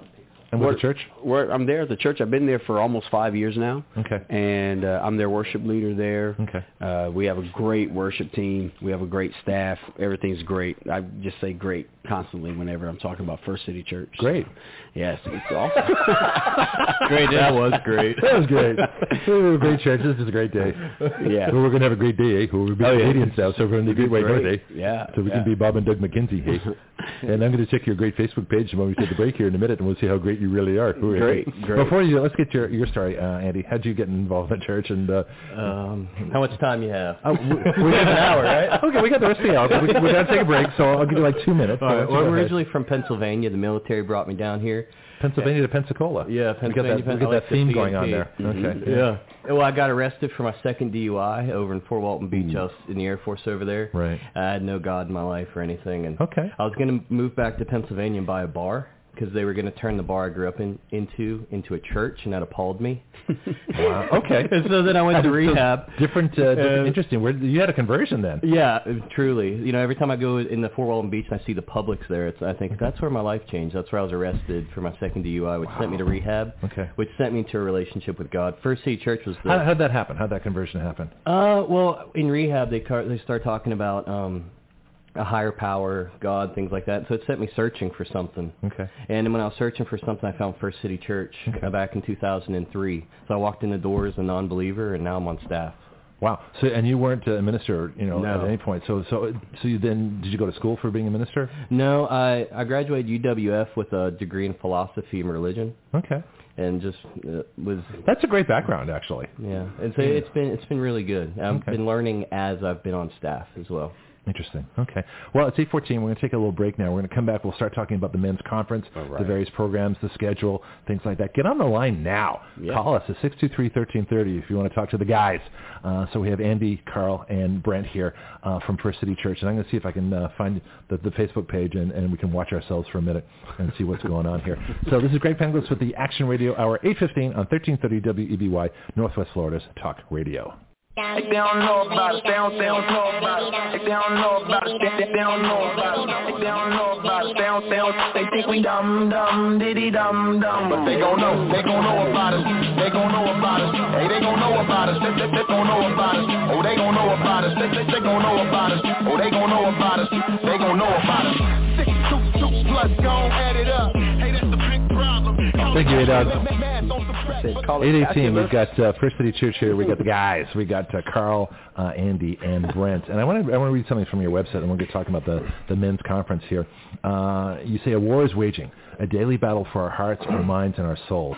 You are stuck behind enemy lines. Before you swore allegiance to Jesus, the enemy had nothing against you. Now a servant of the king, you are the primary target of an enemy bent on the destruction of you and your family. Andy? Yeah, that's off of our Facebook page for the men's conference, and that that statement is really just summing up, you know, what our men's conference is going to be about. You know, there is a war waging against men right now, Okay. against men, against masculinity. You know, the the enemy, what he would love to do is to just push men down, shove men down, so that we're not men, we're not the leaders that our families, that our community, that our churches need us to be. And so, the, you know, we're we're just taking that line, and we just want to at this conference just empower men to be men. Okay. I mean, I, I feel that all the time. And you know, feminism. The good part about it is is raising women up. The bad part is trying to put men down in the process. You know, there's this whole like on campuses the, the rape culture they talk about. You know, so so if you're a guy, you're almost responsible for all the evils of the world. You know, no matter what, it's automatically like put upon you. You're assumed to be guilty, whereas a woman might be assumed to be innocent in the same situation. I'm thinking of like teachers, you know, accused of of, of molesting their younger students. You know, you'll see a difference in treatment in, in jail sentences and things like that. Uh, guys, you know, divorces. I think it's like women file 70% of uh, of the divorce. I'm not. This is not a women bashing hour, but it's a question of of you know you hear that guys are always afraid of commitment, yet we're not the ones filing for divorce. Okay, so I mean, there's all these things going on, and I'm sure you're going to be talking about uh, various issues and things. Let's, let's hear about uh, Andy. Do you have a, a program you're running at the conference, particularly? Uh, yeah, I'll be speaking about um, the whole theme of the conference is No Man Left Behind. Okay. And I'll be speaking about leaving no man left behind. What does that mean exactly? That means that you know, as Christian men, as just men in general, there are men looking to looking to those who've been around a while and saying, "Hey, I need guidance. I need leadership." Okay. You know, and it's taking a look behind me and saying, "Who can I pull along up beside me? Who can I build up to join me? Yeah. Who you know, who needs help in their walk with Christ? Who needs help with their wives, with Yeah. their families, with Okay. their girlfriends, and just pulling them along and giving them the help that they need, rather than you know, it's partnering together Right. and not just doing life alone." Yeah, I think guys do that. Our tendency is to be pioneers, is to be lone wolf. You know, we, we want to be out there, you know, doing what we can. We feel uh, a sense of accomplishment when we can do something for ourselves. And this is why, you know, I wrote an article on how technology feminizes uh, men. Uh, and what was interesting, the, the theory that, uh, you know, if we don't ask directions it's because we're stupid. Okay, this is the common line. You'll see it in commercials and you see things like that. No, the reason we don't ask directions is we like the challenge of trying to find our way back. Mm-hmm. You know, and so if you look at it that way, it's a totally different perspective on, on what what men are and what it means to be men. So I like being the the, the person. I, I drive a stick shift car because it's more interesting than driving an automatic. Mm-hmm. Okay, I will take a map and a compass rather than a GPS because it's more challenge. And so what's looked upon by by men too you know the the, the whole metrosexual you know differing kind of uh, I guess you know gender confused group out there, you know, there's some they feel like there's a problem being men. So the millennials, particularly, do you have a, a thing for young men to sort of give them role models and some guidance? Do, do we have any program like that in this conference? We do. This conference is okay. really based on establishing that mentorship and okay. mentee program, uh, so that we can have those that you know both where the mentor and the mentee are getting something out of it. Okay. They're ultimately learning from each other. They're building each other up, and it gives that outlet for the two men to come together, okay. uh, or even a few of the groups that want to come together and just share with each other not just life experiences, but that have been, been in the past, but life experiences that are going on now. Yeah. And for those younger ones, like the millennials you spoke about, or the the 20 to the to, to 30 year olds, yeah, you know, it's it's very much needed. Because okay. they're not getting a good message on in school, oh, yeah. and unless they they have uh, you know a strong father, you know, you're not going to get necessarily a good role model. So let's talk about that. Single moms raising raising men or trying to. Mm-hmm my contention is, you know, as much as they try to do a wonderful job, there's something that men have to get from other older mentor men. Mm-hmm. I mean, you look at societies that have gone back to, you know, some of our most ancient cultures. They, they had some kind of a male hierarchy. I had Boy Scouts. I had male mm-hmm. teachers in Australia. I've had, you know, I used to have, you know, a friend of mine's fathers that I would talk to, just to talk to other men, just to learn and get examples. And so I think that's missing in our culture big time right now. We don't have the same rituals. We don't have the same uh, things because we're sort of trying to breed masculinity out, and it's not a bad thing. Violence is a bad thing, but that's not masculinity. Mm-hmm. Do you talk about that at all? Oh, anger, definitely. anger issues, things like that. Yeah, yeah. That's Who especially with the um, like looking at the the analogy of war. Okay. Um, you know, on the we're at, at the men's conference, we're tied in the spiritual war Okay. that happens on all men's hearts, and and really what we're looking at is you know beyond what you know the the messages of the world, what, however you label them, whatever they might be. Okay. It's really uh, the the agenda of the enemy, and so Who's the enemy? the enemy is Satan. Okay. Uh, absolutely, you know, Satan looking to destroy, take the brokenness that he has in his mind Okay. of you know, what what should be wrong, uh, how to separate us from God.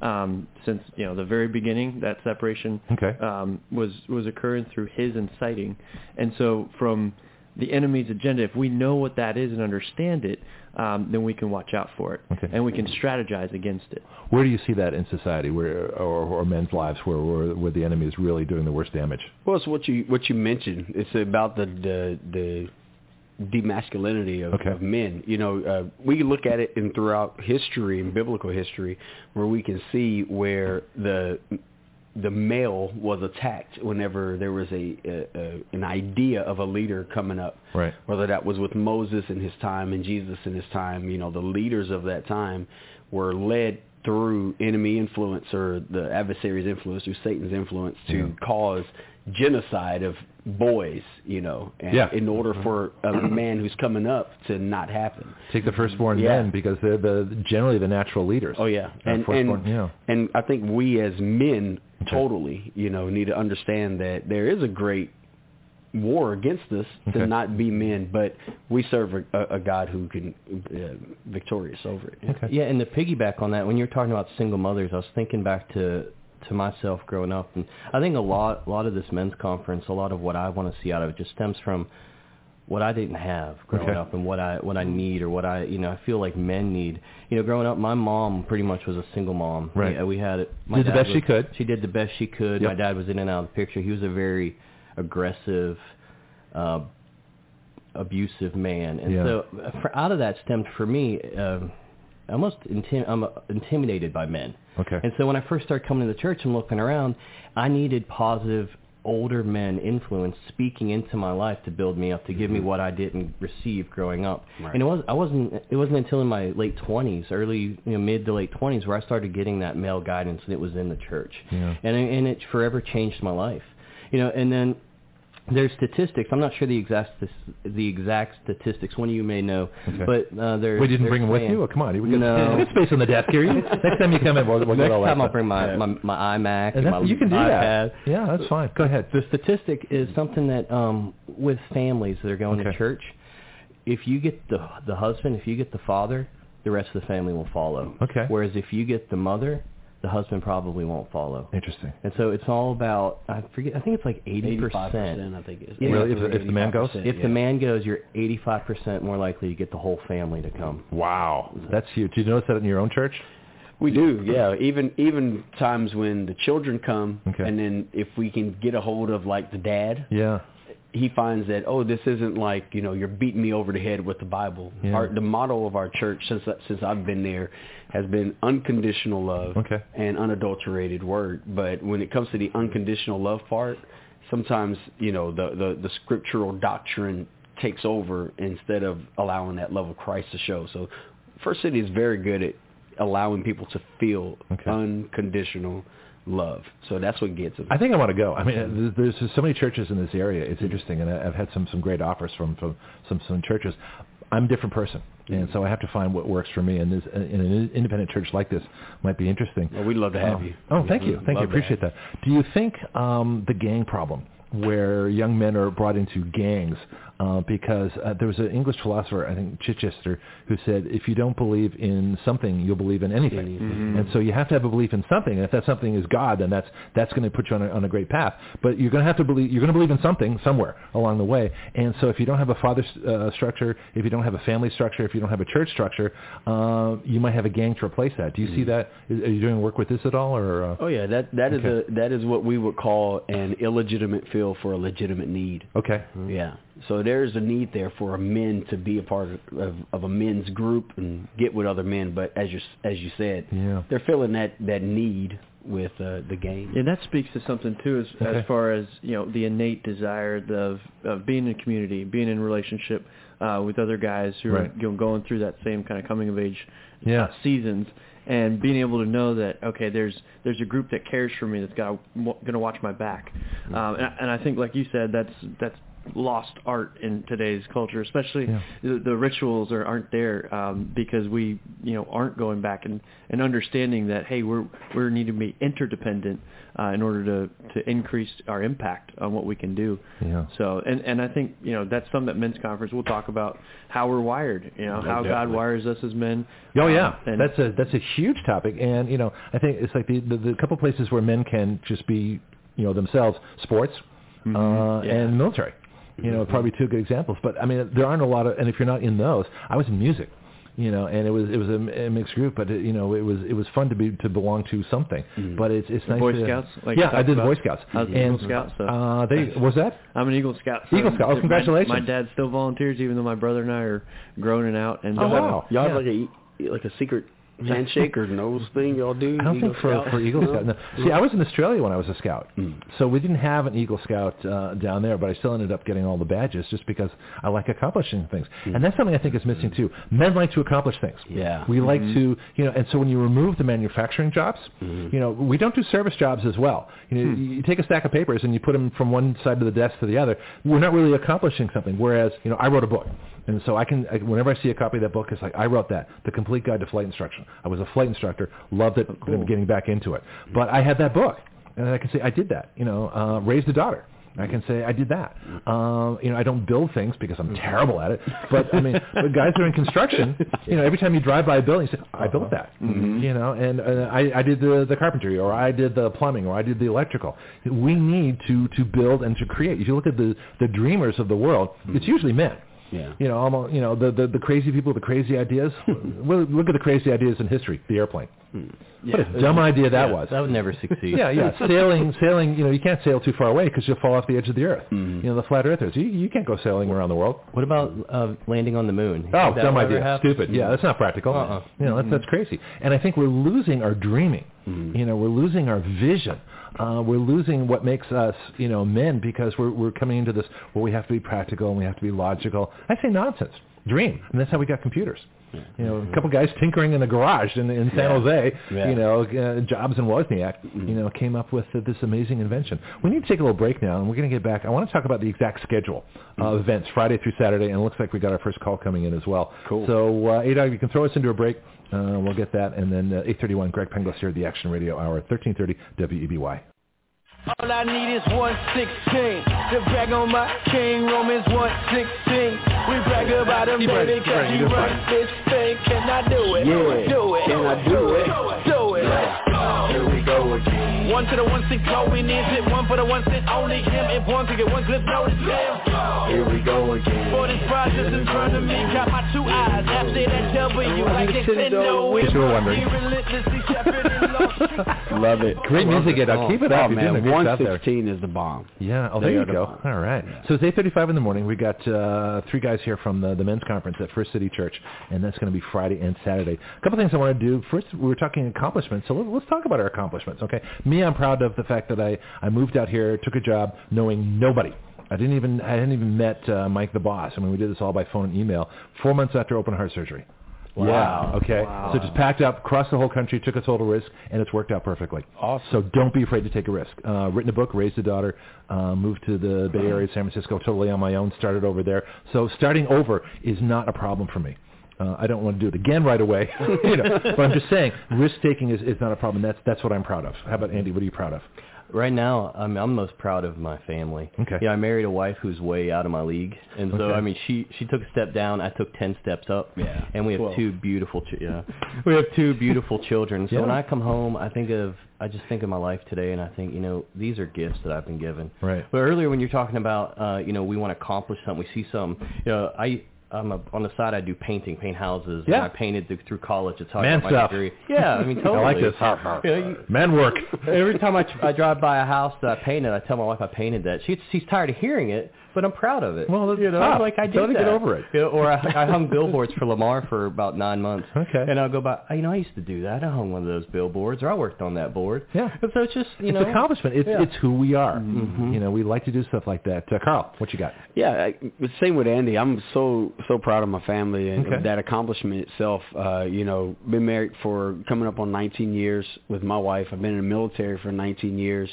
Uh, So you got started both at the same time, huh? yeah, Marriage well. I met her in basic training. Okay. So she she hooked me right at the beginning. Okay. You know, I was running. Right. You know, but she grabbed me and Okay. I, she put that voodoo trick on me, and that Seems was to have it. worked out well, though. Yeah, I, I'm still brainwashed. It works though. It Okay. works. Every morning I get reconditioned, so Okay. I can still, you know. We can talk about that at the conference. no, but my my children, you know, I got uh, uh, three great kids. Okay. Um, one that is adopted. He's actually my brother-in-law, and I Okay. love them tremendously. And, and my two kids that go to Pace High. Uh, but other than that, man, I, I'm just my biggest accomplishment. Uh, all those are symptoms of my greatest accomplishment, which for me is just giving my my whole life to Jesus Christ. Okay. That's my biggest thing. So, There you go. Yeah. Uh, Brett?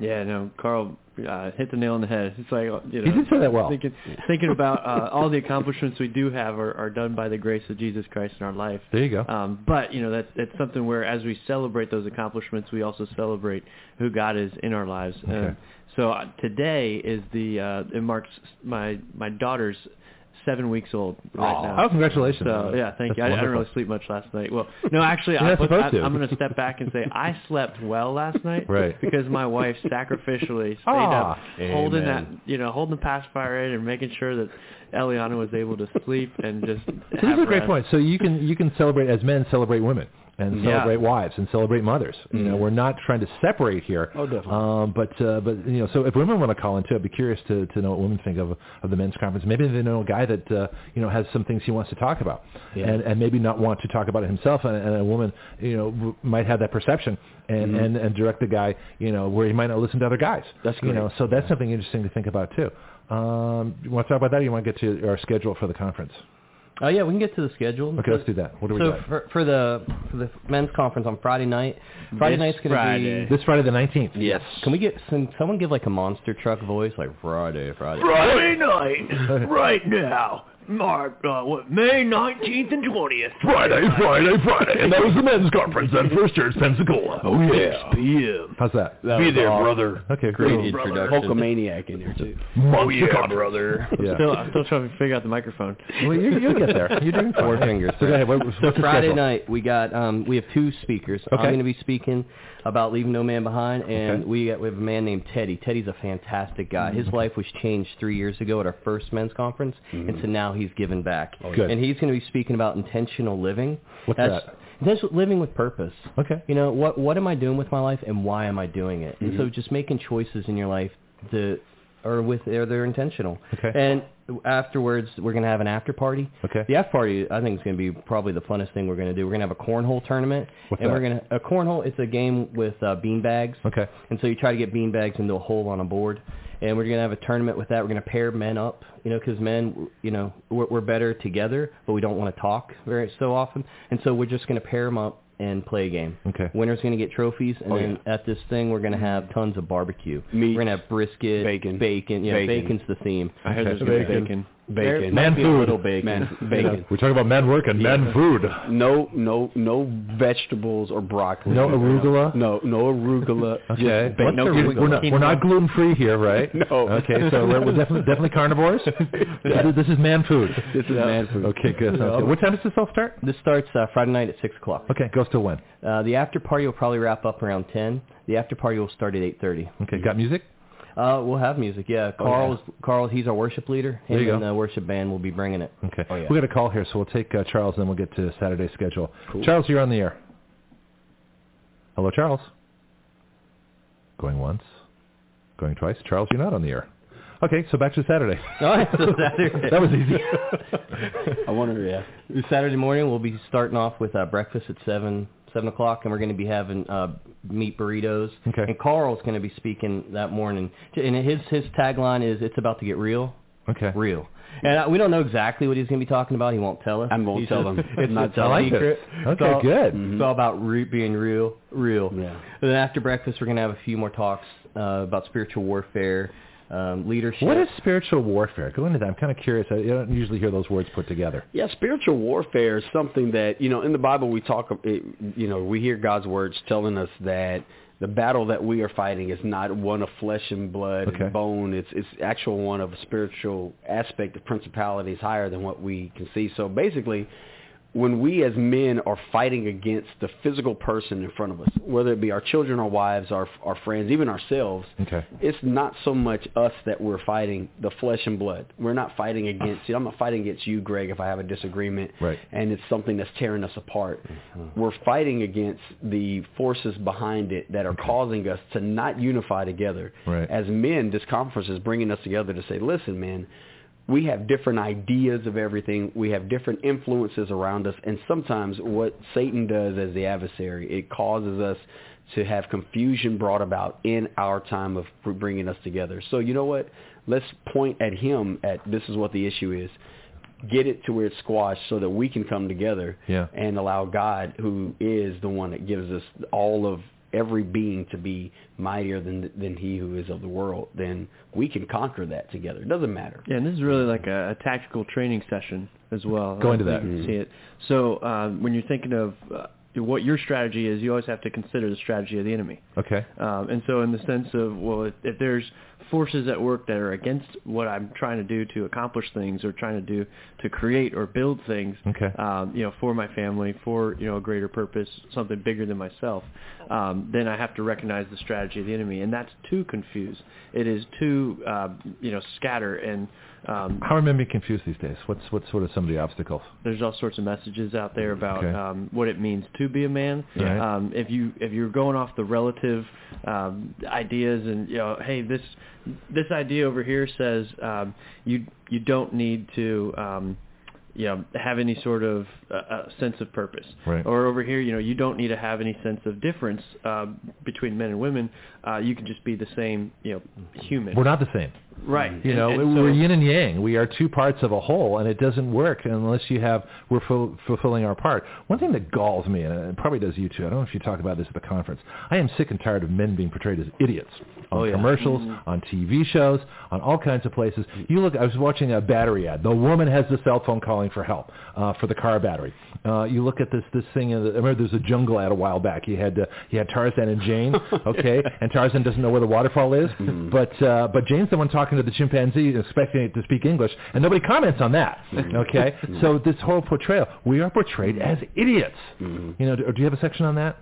Uh, we If you don't have one, I'll, I'll do that one. we don't- yeah, you can come and speak on that. You Yeah. Greg is going to be at the a few minutes. By speech here. Yeah. Could I give a quick shout out? I see Yeah. my wife joined the Facebook Sure, Live go ahead. feed, Oh, so man. I just want to say, hey, baby, I love you. Thank you for tuning in. Yeah. Oh, he gets points for that one. He gets Yeah. Does she treat you like an idiot?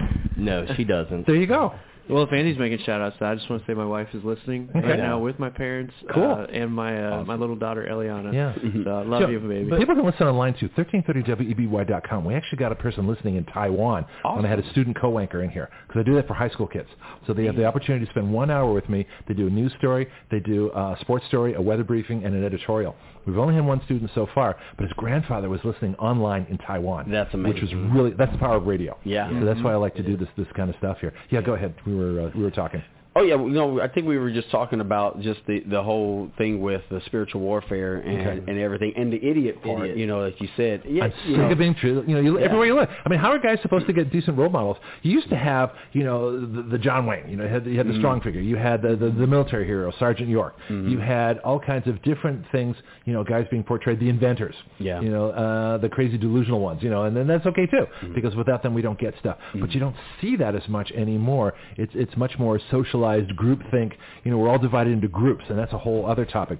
You know, we can get on as well. Oh Can I touch on that real quick? Sure, of course About you the- can. I, was, I wrote down before I came in um, a verse from 1 Corinthians 16, 13, 14. It says, Be watchful, stand firm in the faith, act like men.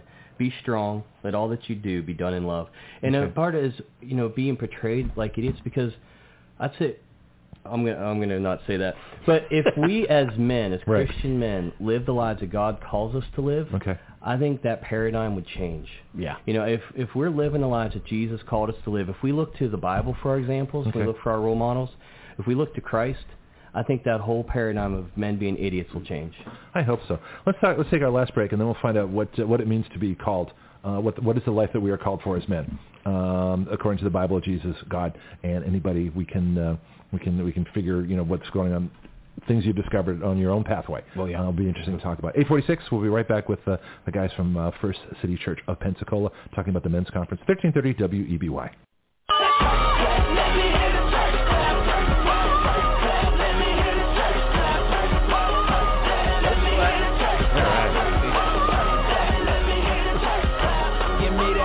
Church mother in they Church hat. clap and the sugar gave her color purple. Coming back. Clap uh. when that whole week Can you- beat can you you up and Carl? especially but you hear that organ playing and remind you of your blessings. And on another note she just hit another note Here This Facebook Live, by the way, if you want to check in at the First City Church uh, website, so feel free. Uh, First City Church Facebook page, uh, we've got all kinds of stuff going on. We just have a few minutes left, so you know, I still want to invite uh, any man out there that wants to talk to find out more about this to call in six two three thirteen thirty.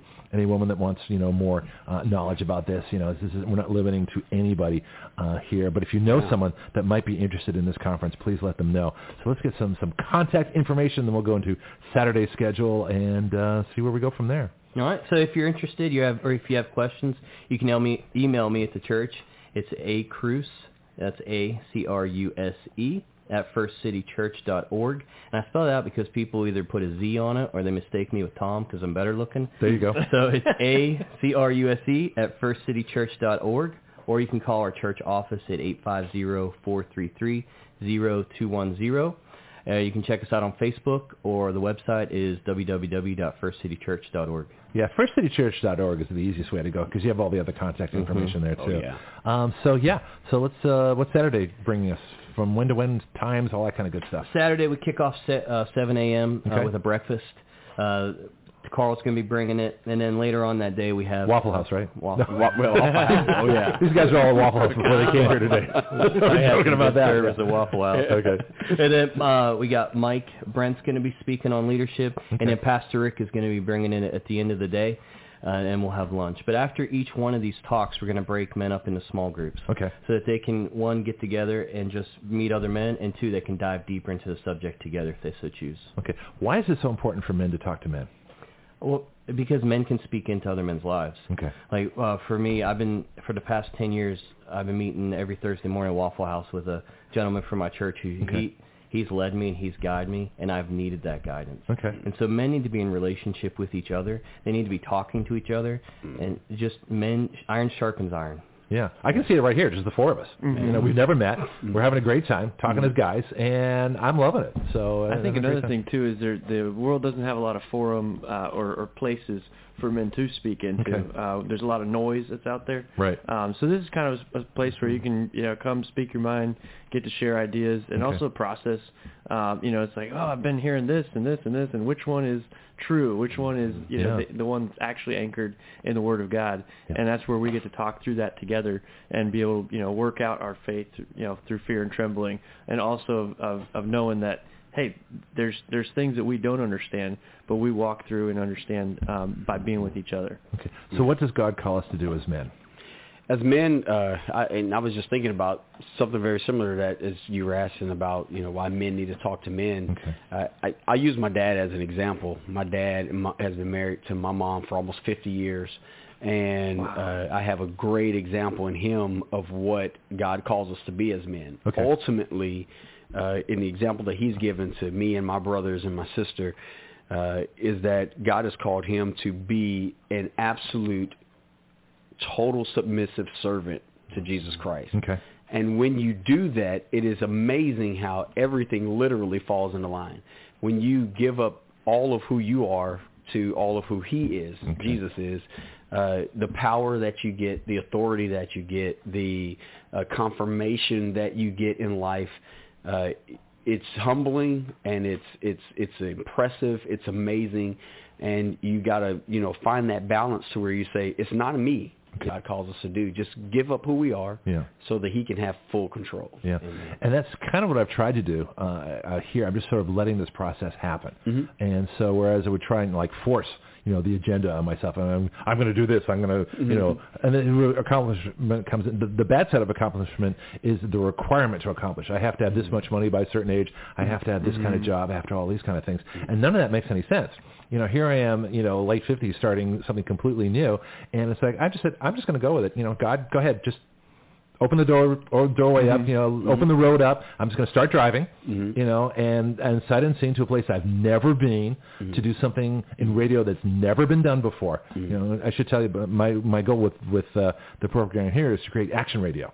And so you might be interested in this, uh, depending on, on uh, what kind of issues, where the audience is going to become a citizen legislature. We're going to start filing and, and uh, writing our own bills on the air. Awesome. And so I'll be connecting with legislators, state and federal, and I've already uh, talked to Congressman Gaetz and then some others.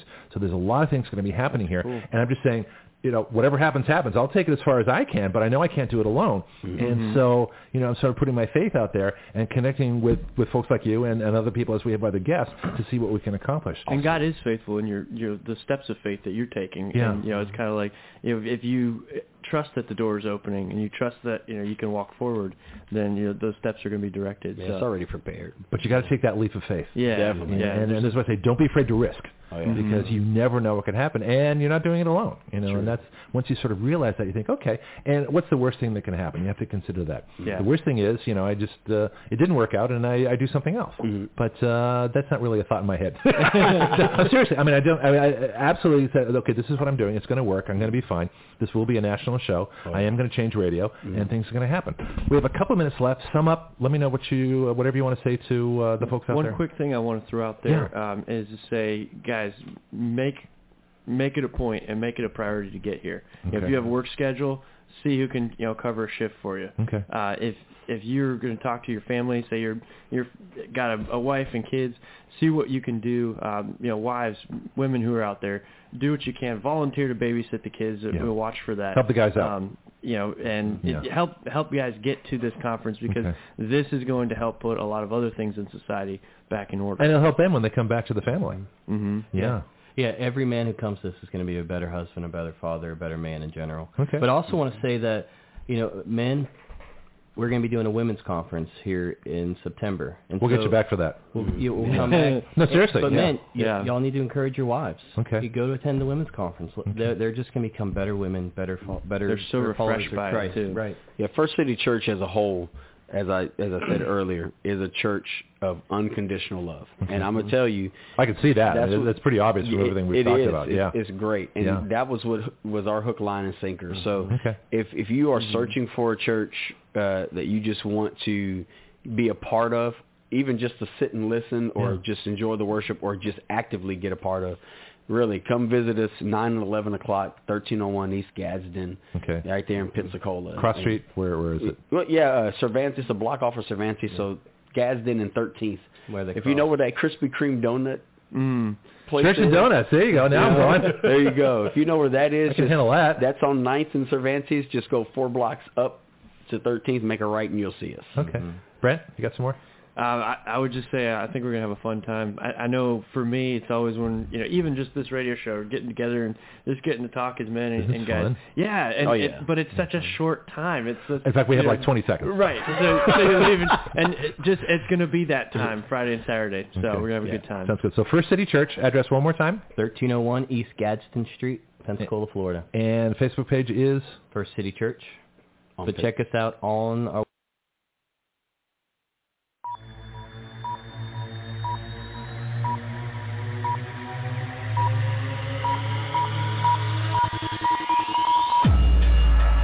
Action Radio, dedicated to fixing everything.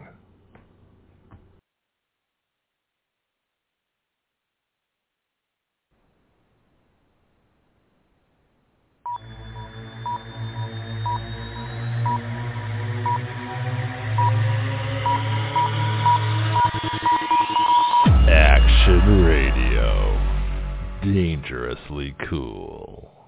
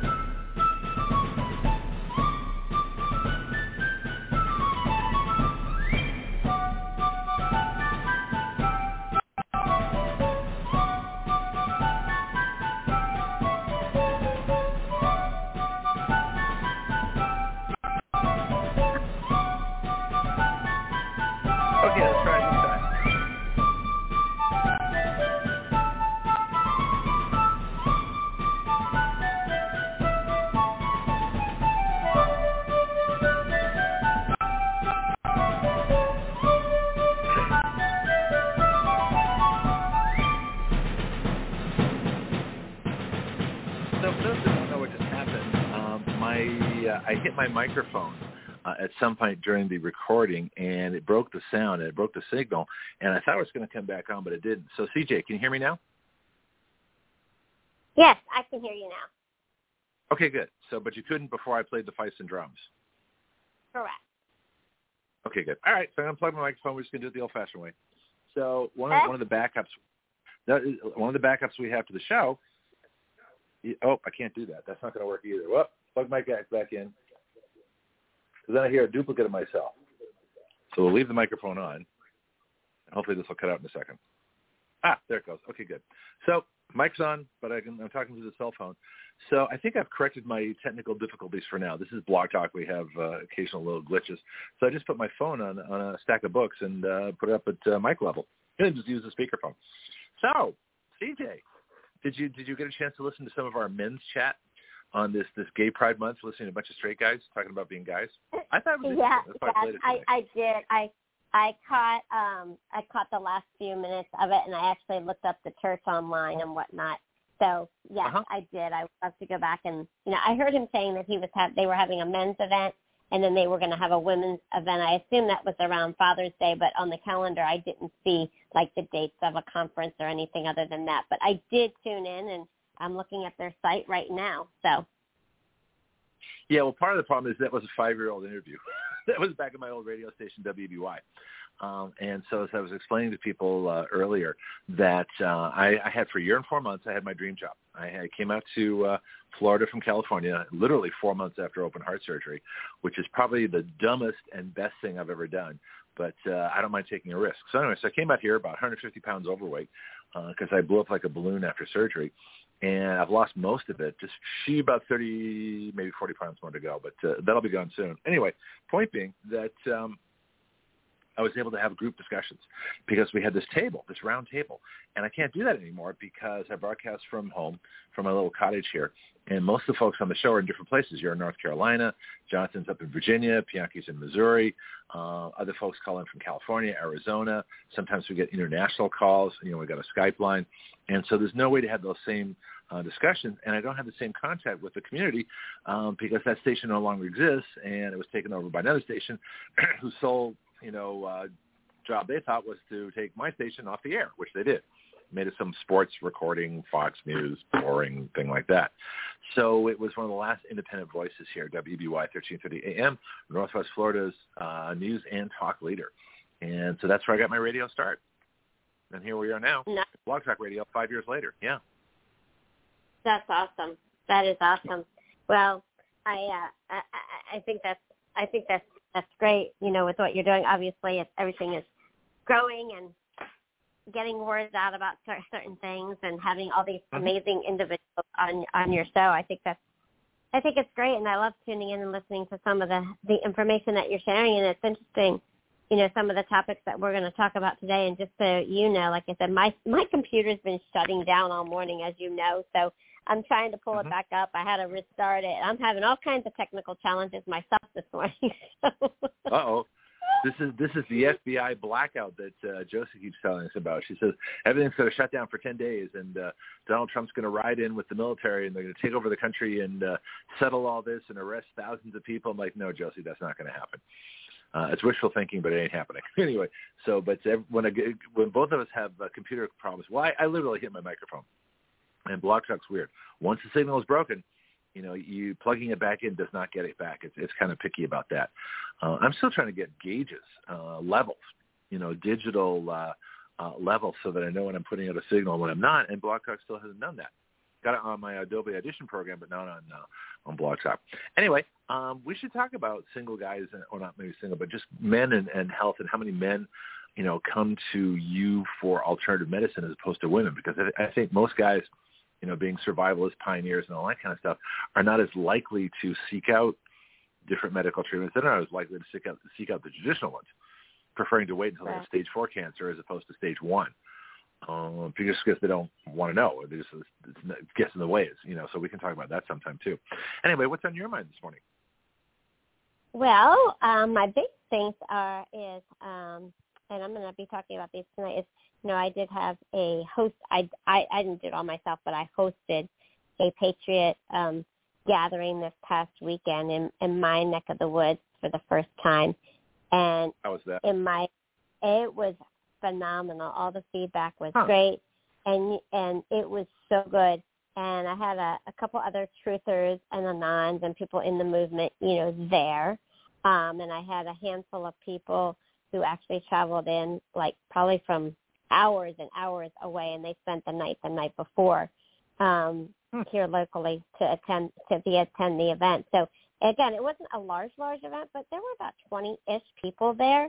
And so to hmm. start mm-hmm. somewhere, right? If you've been paying attention to any of the podcasts or you know any of the the podcasters at night, you're talk news radio. You have to start somewhere. You know, it's like gathering around and like-minded people and um, putting together action step to move forward. You know, this sounds protect. familiar.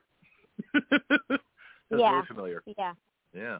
Um, so it was it was a very very good event. The conversations and the individuals that I was able to meet, and information that was gathered and shared, it was really really good. In fact, um, as we were under a, you know, I, I rented out. Um, simply we rented out a pavilion just in case of rain, and it ended up being a gorgeous, gorgeous day.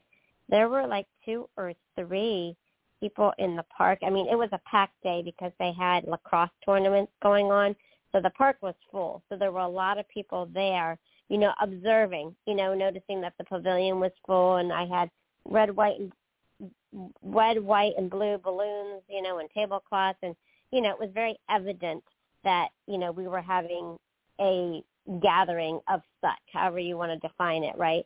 And so there hmm. were um, two or three, believe it or not, gentlemen that actually came up to us and started mingling and actually sat down and started talking about all the conspiracy things, all the money things, all the things, and they were very open. They're like, "Yeah, I'm ready for this to be done," and so it was kind of cool though, just to have people kind of question us and actually know what was going on, even though there was like three of them, you know, right, that came up to us. But that was kind of cool to hear, to hear Yeah.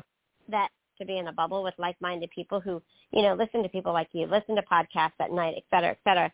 People that, you know, just they know, they know, and so that was very encouraging to see. It truly was. Well, the bubble's getting bigger.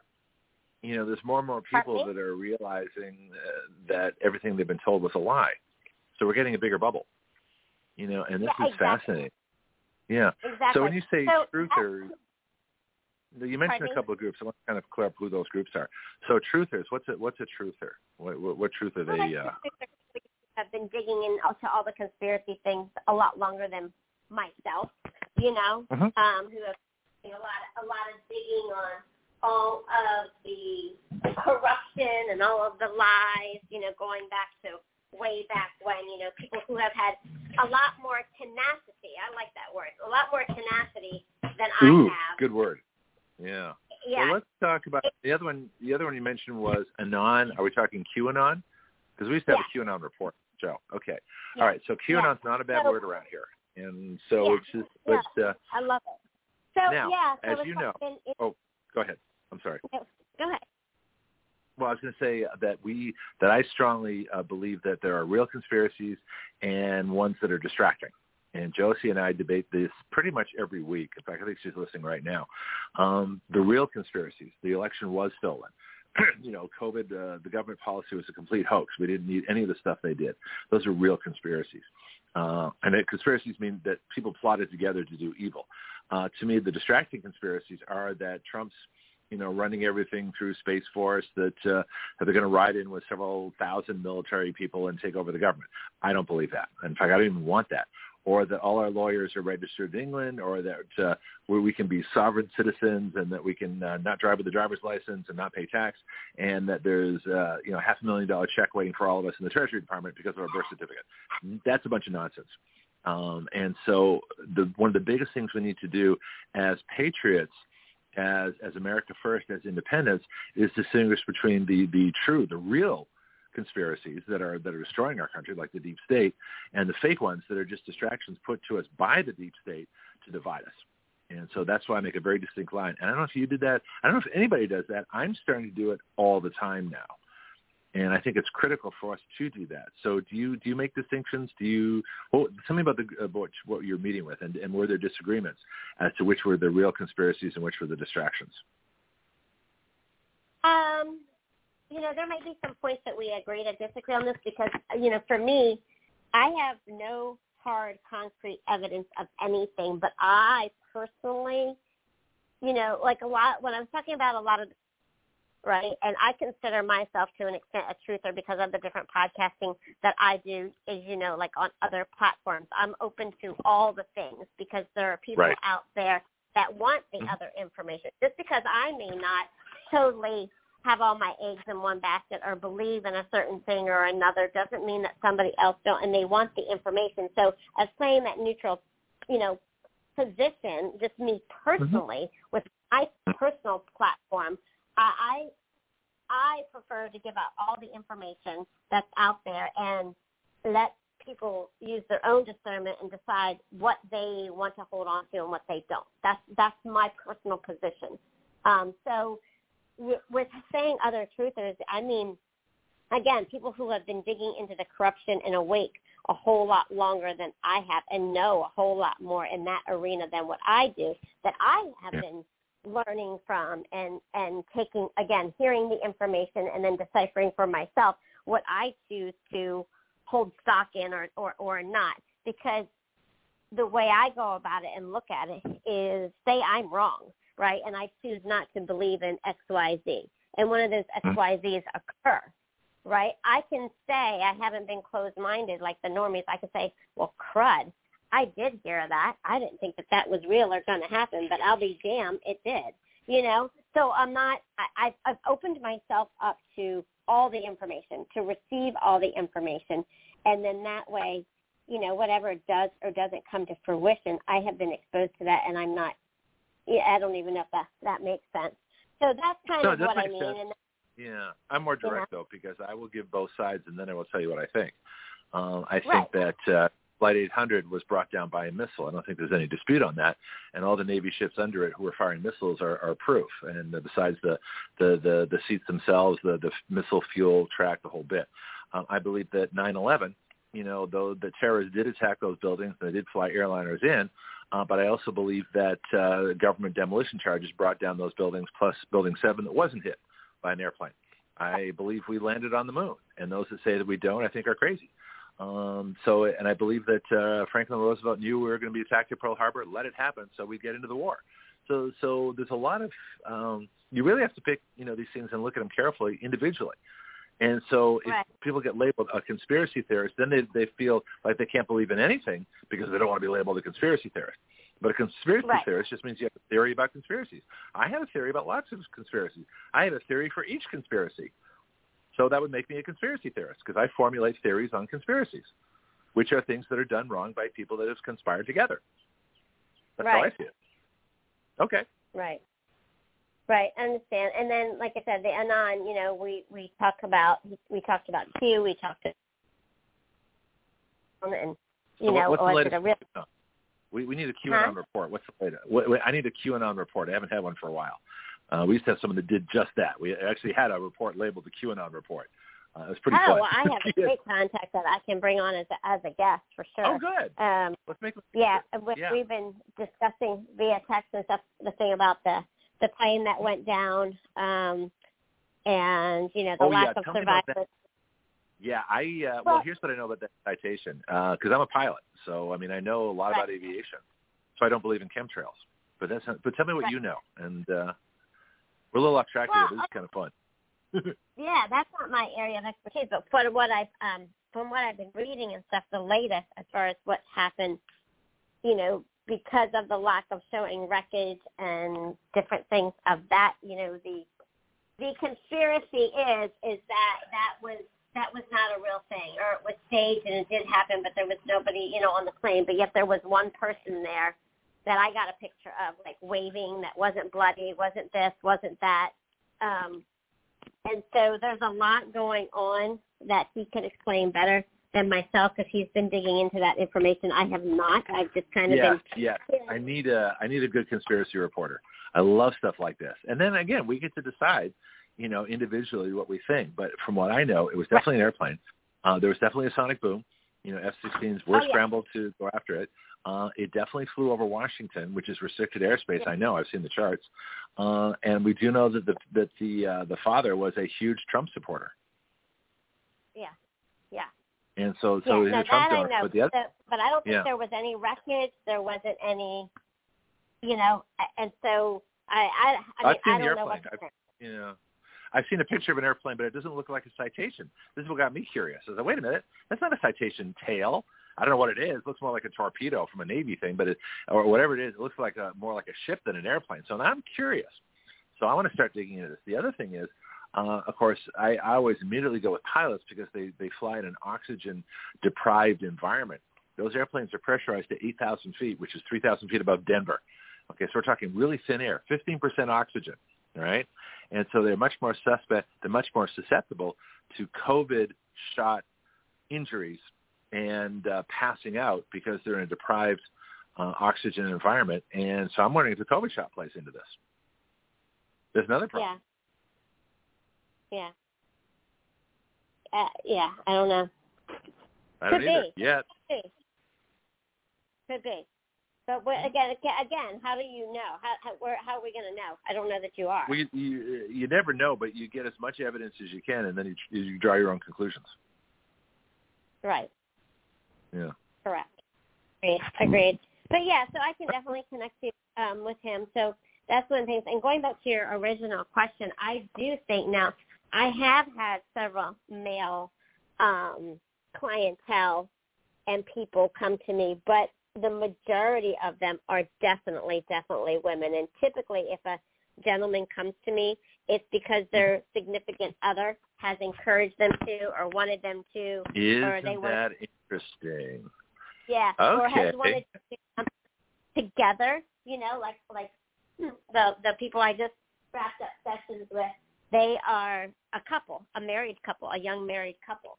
And so Okay. they wanted separate sessions but to do their sessions together for different reasoning. So, you know, like Hmm. one one encouraged the other. But what what's interesting with that um couple is that the man actually encouraged his wife to do sessions with me. So, you know, I do see quite the variety, but as a general statement, your statement is correct. Most of the time, I would say 80% of the time, it's the women that reach out and then if their partner just what you know does something, it's usually as a result of them taking the lead on it. It's usually not the other way around. Although again, that was the situation with the individuals who just wrapped up their uh, three month session with me. So, you know, there are those exceptions to the rules.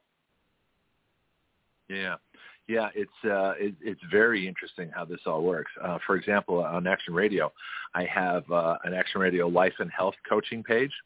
It's almost all women. And wow. Nice. I have okay, and I have an Action Radio man page, which is obviously all for men. And a lot Right. of times I put the same post. I put the same post on both pages, which is really interesting. Wow. So, so depending on what it is, not not always, because some of the a lot of wellness stuff is geared more to women anyway. But uh, for the guys, I, I'll, I'll put some different health things, different uh, prescription, different uh, um, medicine stuff, especially if it's guy-related medicine. Uh, we'll go there. But a lot of times there, some- there are posts that go on the same group, and these are two completely different groups, and yet you know, for health and for health issues, uh, it's the same information, but guys are more likely to read it on a man page than they would on a life and health coaching page, which I find interesting. Right. No, I mean you're you're right. So that's kind of that's kind of that's kind of the way the way it is. But sometimes it takes encouragement from the female, you know, and I don't know why that is because again I have seen it go the opposite way, but it's a it's a rare Mhm. thing. No, I'll tell you why, because women talk about every individual issue with every other woman. You guys talk to each other about everything, and guys, you know, we'll talk sports, we'll talk beer, we'll talk, uh, you know, stuff like that. Right. But most guys aren't go. You know, I got this weird pain here that uh, I'm not quite sure what it is, and I've been taking my, uh, you know, my vitamins, and I've been looking into various alternative treatments. Guys don't talk like that. Right. You know, Right. so you, Right. So that's so we need so guys open up. Try the alternative treatments. This is why I have CJ on. Okay, it's not just for women. Anyway. Exactly. Exactly. Well, you know, it's interesting that um, I know that we're going to be going into another topic here in a minute, but you know, Okay. a list of, of of things that people don't know. And in fact, prior to this radio show, I interestingly enough, I came across a specific list. I mean, like I said, some of the things I already knew, but to have an actual list, I'm going to print out and uh, laminate and make sure I give access to certain individuals. But um, a list of detox foods and what foods do do what, like in alphabetical order. You know, Yeah, I like need most that. people know, you know, about onions, Yep. they help to clean out the lungs. Pumpkin seeds help reduce inflammation. You know, just sea vegetables. You know, just different things that most the average person does not know know about. You know, so Mhm. using natural foods to attempt to heal heal the body. But one of the things I was thinking about is how do I say this? I'm all about there's a middle of the road for me for self-diagnosing. I think if you have an infection or you have a cut or you you know just something mild, if you have something going on, right? A cold, sniffles, lung congestion, whatever, something that's obvious, you know, um, there are some times where you need some sort of a diagnostic measure to measure that there is an issue going on. Then the question becomes, if you know that there's an A, B, C, or D challenge going on, what are the Uh-huh. different solutions available to you to take care of that problem? So I'm not, I don't necessarily always encourage self-diagnosing unless it's, you know, something minor. But I'm saying if you know you have a bladder infection, or you know you have a kidney stone, or you know you have something, you know, what I mean, whatever, you cut your finger, you know, you use aloe vera from a plant or something else. If you know that you have XYZ going on and you have some of these natural resources and also maybe some natural holistic herbal remedies and vitamins, then you can choose what to utilize and what not to try to take care of the problem first before going to a more um, pharmaceutical drastic measure. So having a list is really, really a good thing to have. Well, yeah. And I was just thinking. In fact, I have to. I'm typing in a sort of an emergency uh, uh, email message as we're talking here. Uh, we have a huge guest coming on tomorrow. Uh, Tony uh, Lyons, who's the uh, CEO of um, Skyhorse Publishing, that did uh, the book, uh, uh, that Robert Francis Kennedy's book, and so he's come back now. Okay. So, uh, so as, I'm just typing this up as we're talking. But what I was thinking of as we're talking, um, so let's make sure I do that. Okay, there we go. All right, so that's fine. So I'll take care of that. So, so life goes on. I'm producing the show. I do everything. it's kind of crazy here. Uh, working on a producer, but one of the things I notice is that people, I mean, there's an appropriate thing for, for depending on what's going on. It's like, you know, you mentioned onions are good for lungs. So if you have bacterial pneumonia, you know, eating onions is probably not appropriate. It's probably a bit late at that point. You know, you might want right. antibiotics because you could be dead in like, you know, hours. Right. Uh, so right. that's so the appropriate thing might be, you know, I mean, we have pharmaceutical antibiotics for a reason. But what's not appropriate is to take antibiotics, you know, every day in case, you know, just on the off chance that you might get bacterial pneumonia someday. And so you want right. to find the appropriate treatment. And so natural, I think, is most of the time build up your immune system, use the natural products. You know, you talk about pumpkin seeds and onions. I mean, that, that's part of my natural diet anyway. You know, so right. I'm so I'm getting those those good things. Um, you know, and so, but again, don't shy away from diagnostic tools and blood tests. You know, just because you want to go, oh, like I want to be like all alternative man. No, that's stupid use Western medicine when it works. You know, if you break your bone, are you going to go chant? No, you're going to go get your bone set. you know, right. but you, right. but you, right. but you find that people, they're, they're. I mean, it's just as bad to be exclusively, you know, alternative. Uh, you know, and and you know, you're not going to hang crystals if, uh, you know, if you got cancer, right. maybe, maybe a bit less you know, whereas beforehand it might be perfectly acceptable to use, you know, essential oils and all kinds of things to prevent stuff. So there's a there's appropriate nature. I don't think we talk enough about the line because you can do both. I mean, there you use exactly. everything that's available to you. Yeah. Okay. All right. Well, yeah. Tell me what you think. Yep. Yep. I think, and you know, it's, you know, it's again one like you just said. God forbid you're in a car accident, right? And you you need a shoulder reset or something like that. You know, there's a there is a there is a time and a place for conventional medicine and things things like that, you know, eh, but it it it shouldn't always be the first go to. But again, I think for diagnostic reasons, if you need to do that, I, I personally don't have any challenges with that. And then if you have X Y Z, that say on a scale of one to ten is a a four or five, something like that. Again, that's just my my opinion. And you want to go about a holistic manner, you know, like turmeric and honey. Getting, you know, powdered turmeric, you can't really have too much of it. Turmeric and honey is the best antibiotic on the, on the face of the planet that doctors aren't going to tell you about, but you have to be consistent, you know, you know, with it. So again, just knowing knowing your options and being open to using the tools and information that you have, even when it comes to traditional turmeric and honey, huh? Because turmeric by itself is tasteless. That's why I get curry powder, which is mostly turmeric anyway. So a lot of times, some things that are really good for you are tasteless. so you want to put something. Yeah. In.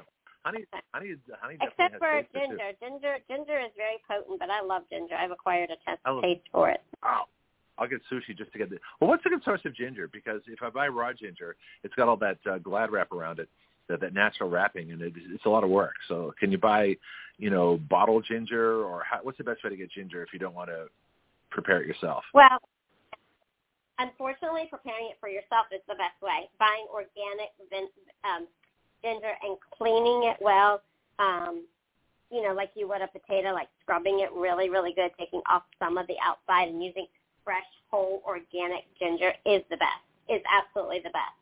Um, you know, you can get it in powder forms. The problem is, again, you don't know if it's been if there's been any processing done, if it's cold processed, if there's heat, anything applied to it. And you can always make your own ginger, you know, by chopping the fresh ginger up. Like for me, I'll put it in, you know, a little blender with, you know, lemons and cucumbers, lemon, cucumber, and ginger juice. You know, take a shot of that in my HCQ that I make, and I take a shot of that mm-hmm. every morning. So, you know, mm. I'm or unfortunately, to answer your question, in my opinion, there is no other better source than organic whole ginger. There are other things that you can get, you know, but you know, if you can do it and take the extra five minutes to do it yourself, that's better way to go. Right. I just have to get a blender. uh, I'm I'm appliance challenged at this point because uh if I could buy a jar of ginger that looks pretty good, you know, I might just do that. Is the pink ginger any well, good, or do you need to get clear stuff? It's the same as garlic, right? At the, the rear end to to peel and to steam and you know No, what, no, this is- you know no. whatever you. But garlic, I get. You, You, know, can you what you do with garlic? Oh no, I got, I got, I found a solution. I saw it in a movie. Uh, what you do is you take uh, take a, a clove of garlic, cut off the end of it, uh, put it under a knife, and just smash it. And when you smash Yep. it, you can pull you can pull the whole skin off in one piece. And cut off the smashing it releases all the good. Yeah, just cut off the end, the, the stem end, right? The, the connect that connects to the clove itself. So you cut that end off, and you put the whole garlic clove under the the base of a knife, you know, the base blade of the knife, and you put your like hand on it, and just squish it, crush it completely. Well, not completely, but just crush it. And when you do that, the skin separates from the clove, and the skin comes off in one thing. You don't have to peel anything. The whole thing comes off. Then just cut up your garlic and throw it Yep. in your salad. Yeah, what I do. Yep. The But things you learn on this show. kind of- yeah, I'm just saying that's kind of like the same concept because you can go and buy minced minced garlic, you know, in those glass jars and stuff, and and that's Right. fine. I'm just saying anything that you can take in its original state, going back to your point Right. of ginger, anything take in its original state and take that extra five minutes to do it yourself is much Yep. is a much better option. Okay. Well, I'll see if I can get some raw ginger and play with it. And then, uh, so what do you do again? Put it in a blender, and then what? I just I put it in a blender with um cucumber and lemon, and I make like a mason jar of it, and I'll take some of that, and then my HCQ I just put it like in an alcohol shot glass, and I take a shot of it every morning. oh boy. I do. I take a I have my little shot glass here, you know, that I put vodka or whatever in, and I'll put I do my HCQ shot and then my shot of the lemon, cucumber, and ginger Uh-huh. mixture every single morning. When's the last time you were sick? Mm, like sick, sick was probably. I mean, sick as far as even with a cold or something. Um, Mhm. back when I had the virus, probably two years ago. Okay. Yeah, I think everybody got COVID. It's not that our, new, our immune systems were, were bad; it's that our immune systems had never seen it before. So I think everybody got Right. COVID. The question is how quickly you got over it. I got over it uh, with a couple of days of rest, even though I had it for about two weeks. Uh, but once it was gone, it was gone, and never got it back. I had one cold good. after after being in, having a hospital exam, but I think that was the hospital more than anything else. Um, and Exactly. that's been six. Now here's something weird though, and I don't know if if you've seen this too. That once I'd had COVID back in uh, January of 2020, uh, except for that one cold, I haven't been sick with anything. And I'm wondering, Uh-huh. have you seen evidence that COVID, because it was so new, it was a man-made bioweapon organism, and our bodies had never seen it. For those of us that let our natural immunity take care of it, did our body become much more aware and attuned to man-made viruses because of the experience our immune system had with COVID? Could be, could be. You know, I, I mean, if that that was a challenging one for me to answer, only because, you know, Mhm. I, my opinion was that I think, um, and I don't know if we talked about this or not. Um, I can't remember. I, I think maybe we did briefly, but you know, when when I was sick with the virus, mine lasted for about ten days. Fortunate enough, you know, I didn't have any of the breathing challenges or, oh, you know, OT2 challenge. You know, any I didn't have anything like that, and I didn't have like a 105 fever or anything crazy like that. But I was sick by I mean by no means. I mean, I, I mean I was pretty pretty sick. Um. But my breathing was fine, and I would say maybe my temperature at the highest got up to 101, maybe. You know. Yeah, I um, never really got a fever. Yeah, it's interesting. My, I never really got a fever. I just Yeah, I- I- help. but I'm I gonna go drag on probably- COVID shows. I yeah, know. I was sick gonna- for probably a solid ten days, and for Yeah. me, even though I felt like my case really compared to a lot of people, and we know this, was mild in comparison to you know, but bad for me because it sucked, right? But um, Mhm. I I do believe, and I don't like you know proclaiming it over myself, that I had suffered from some mild long term virus symptoms. Um, you know, I was dealing with, and I still do every once in a while, deal with Hmm. some liver inflammation challenges, and they've been a lot better um, because again, Right. I'm always open. I use the nicotine patch, you know, and I do different things. And prior to having the virus, I never had any liver challenges. And what's interesting though is, let's go back to diagnostics. All my diagnostic testing that I had, because again, I'm human, you know, and I was freaking out. I knew COVID was a bioweapon. I was learning, you know, I used the ivermectin. I used, you know, all the things to recover, but it had done something to my to my body, right? So, Yeah. um, Yeah. So all of my diagnostic tests came back totally fine, totally fine, um, with the exception of when I mentioned to you guys that I do thermography and not mammograms. Well, that was showing inflammation there. But my enzymes, my liver enzymes, are perfectly fine. Like my liver functions. Um, you know, there are a couple other numbers that are slightly out of whack that were never out of whack ever before I had the virus. So I've definitely Right. been implementing some, some things myself, you know, and it may be something that unfortunately I'm going to have to live with for the rest of my life. I pray not, you know.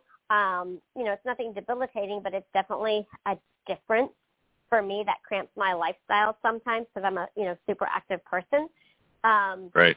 so, you know, uh, going back to the point of diagnostics, let's just roll it back there. If you need to get a diagnostic, get it, get it, get it done. You know, but I'm not on any pharmaceutical drugs to take care of the in a while inflammation, every once in a while discomfort. You know, I'm using the nicotine patches. I'm using Cardio Miracle. I'm using um, ivermectin a couple times a week. Like I'm using the things that are natural that I know are helping me because I, I feel it and I know those things using them um, the way I'm using them, they're not going to harm me to utilize Right. them. That makes sense. Yeah. Yeah. Yeah. So that's kind of kind of that. But um I know let's let's squirrel a minute. So you sent me an interesting article on on chickens and you know, I've been having some computer issues, so I, I did read the majority of it and I wanted to go through and read the details of that blank screen that I showed you on my computer. Um Uh-huh. but uh it is interesting. This kind of goes hand in hand with some of the information that we've been hearing about the government trying to regulate even gardens now. And if you are registering your garden, you're a damn fool. You know, it's like they put it out there and it's like, I'm going to grow a garden. There's no way I'm doing any, any of that. You know, I think maybe it's a scare tactic, but going back to knowing, you know, some of the chickens that we think are organic, they're, they're not anymore. You know, there's, and that's why for me, a lot of the eggs that my daughter consumes. I'm not a big egg person. I've just never even liked eggs. It's a texture thing for me. I know I probably need to start eating them. Um, but I guess, from my girlfriend who they have their own chickens, their own eggs. They don't spray anything. We get them right out of the ground, chicken and hen eggs and stuff like that. And again, you can you can scroll back as to well, what's going into the feed? What's going into this? Are you just letting them graze? They just let them graze outside. Well, what's going into the soil that's coming in from the air? The soil is so depleted. I mean, you can keep going and going and going down the rabbit hole. So I think with them trying to make the chickens and the eggs not organic and deceive us with the word organic, how things are starting to filtrate into the organic, clean world. That's the Mhm. sad truth. But again, you go back to okay, so so what? What are you going to do about it? Is there really anything you can do? You can fight back. You can write the letters. You can do the bills and see what happens. But as far as consumption, you can only do what you can do. You know, um, and that's why I've encouraged people, even if you're buying organic produce, which I encourage you to do, as we talked about with the Dirty Dozen, et cetera, et cetera, to always, Yep. in fact, I have them in the sink right now, always use, you know, you don't need to use an expensive cleaner or whatever. You can just use white vinegar and baking soda. And all you need is a little bit. Like I've got strawberries. I just clean a bunch of strawberries right now, you know, that are organic, but I still clean them with baking soda before the call bake, baking soda and, and vinegar. So, you know, for them to, to trying to destroy the organic eggs and the chickens and things like that and regulate them, that's no surprise. The, the thing is, how are we going to fight back? Number one. Number two is, are you still going to buy eggs? I mean, you can only do what you can do. Go to a local farmer, you know, instead of going Yeah. to the grocery store. that's the key. You know, as much as I love legislation, I love fighting these things, and I, I've written, you know, something that's going to be a very interesting challenge. You know, a constitutional amendment to take away the power of Congress to borrow money. that's going to be worldwide news. You know, if Matt Gaetz announces it tomorrow night in that town hall where I'm presenting it, that will be worldwide news. Uh, but that's going to be a big fight. But however, what can you do at the personal level? See, the problem is these big companies.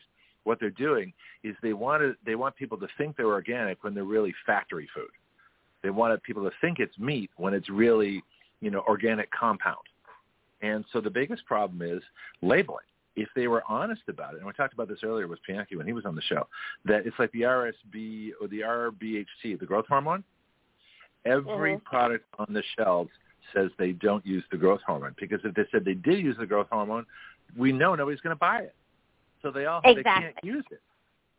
So they can't use yeah. it. But of course, the, but the lobbyists have got this other label that says, but no significant difference has been found between growth hormone and non-growth hormone. So if that's the case, why is the public only buying the non-growth hormone milk and cream and and uh, things? Because we think it's better. So the way out of this right. is no, you know, and you've talked about this too. We've talked about two organic um, avocado oil mayonnaise companies, uh, Chosen and what's the other one? There's uh, another say company. that one more time. Okay.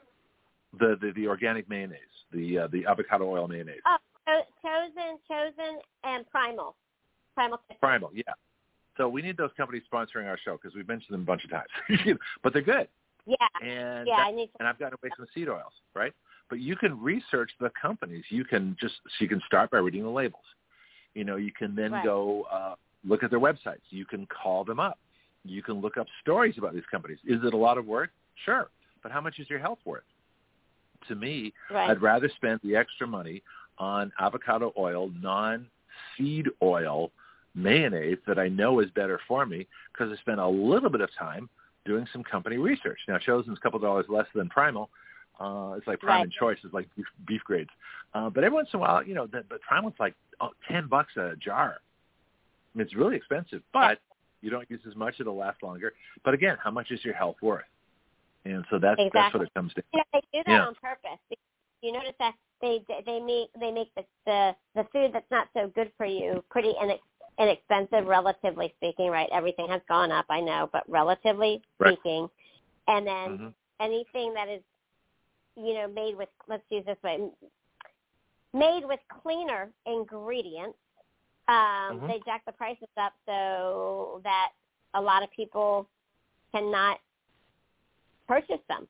You know, even if they want to, you know, unless you're making major sacrifices, you know, and we're blessed or I'm blessed to be able to make those healthier sacrifices, but you know, I just don't go get my hair done as much anymore. I mean, I mean, I mean, I mean, you know Yeah. what I'm saying. I mean, you you just kind of do. have to pick and choose. You know, you have the money, so cut out Hulu. You know, don't spend money on Hulu, and you know, put that money towards cleaner cleaner grocery supply. You know, you can you can find the money depending on where you're willing to to scrimp. You know. Yeah. Yeah well, there's some things I want to do that I haven't been able to do yet uh, because of money, but the show's growing, and as we keep going, like I say, I got a fabulous guest tomorrow, national public figure, you know, Skyhorse Publishing, Tony Lyons, works directly with Robert Francis Kennedy, um, because I know Dr. Judy Mikovits, who knows Robert Francis Kennedy. I've got connections all over the place right now. And Right. so those kind of things are going to pay off one day. This show will be massive. We will break through our censorship, and all of us involved with it are going to be very well-known public figures. I mean, I'm absolutely convinced of that. Uh, until then, uh, I'll have to wait on some of the, the the treatments that I want to try in my reverse osmosis water filter and some of the other things. Uh, but I'll get there, you know, and Yeah. hopefully sooner. But uh, like I say, it all comes down to doing what you can. But it's not that hard to research companies. And I don't think they're more expensive because they're purposely jacking them up. I think the others are artificially inexpensive because they're a bunch of crap. So in other words, if Yeah. you've got a factory, we talked about this earlier with the organic. Uh, you know, you there, I was reading that article. There are there are buildings that house you know two hundred thousand chickens in one building. Right. That's a factory. Wow. You know, they're all in a cage. ridiculous. They can't go anywhere. They lay an egg, and then it rolls down a conveyor belt, and it all goes into the machine, and it gets washed. And you know, of course, you get micro cracks, and the chlorine gets in, and those eggs are terrible, even if they're Right. quote organic. Right. Whereas I'd rather have, you know, Joe's farm, you know, where he's got uh, 50 chickens, and they all run around this yard, and they eat uh, organic grain, and uh, you know, then they lay one egg a day, and it's great. And I'll, I don't, you know, I'll wait for those. Uh, I got a friend that where I get my eggs from, same kind of thing. And so it's a very big um, difference to be able to research and do local. But the best thing is start local. You know, we have a uh, Josie was telling us about a local slaughter place that, that slaughters a couple of cattle each year, and they're beef. Uh, they're grass fed, so that's better. Right. So you got to right. get a little creative. And if the cheaper prices are only because they're cheating, now here's where I have the big problem. This is what I think you'll agree with, but uh, like your comment um, anyway, that what they what these big companies really want is they want to lie. They want people to think they're organic while they're making factory food, rather than be honest and say we have factory chickens. They're stuck in a small cage. They're miserable and you're going to get the eggs from a miserable chicken. You know, I mean, that's not, I'm not going to say that, but that's basically what's going on. As opposed to Fred's farm, where there are happy chickens. They're running around outside and they're clucking away, you know, and you get better eggs. So be honest. If you're organic, have strict criteria for what organic is, and then don't make, you know, uh, Biff's factory chicken farm organic when it's really not. That's the problem. As long as we have honest labels, we can make the decision, and that's a Federal Trade Commission issue. So that really comes down to government. Government's screwing up because they're allowing the lobbyists to change organic to mean you know everything uh, when it really shouldn't. And I think that's the problem. GMO, same thing. As long as they label exactly. foods that are GMO, I can choose not to have them. But I don't want them labeling, you know, uh, GMO foods as non-GMO because then we can't tell the difference. Does that make sense? Yeah. Yeah. Okay. I think so. I think so. So, you know, yeah. um, the best thing that we can do, I mean, it's coming up on, you know, it's planting season, and so I know starting to open up. I know I just went and like and got a mint plant and a celery plant and some things like that. I definitely do not have a green thumb, but I do Mm-hmm. have I do grow some of my produce and things like that here at here at my home. Um, and so we're just beginning to do that. And my daughter loves to go to farmers markets. In fact, it's interesting too. I just I just switched out. Um, I would say over the past two weeks, I threw away. I'm not a big cook by any means, but I do like to cook when I cook and the healthy things that I like to cook. And so I just threw out all of my nasty pans, and I went and bought myself some just staples, not a whole set, some staples of some good, clean, non-toxic cookware. And I didn't buy a complete set of it. I bought bits and pieces from different companies that I've researched and liked.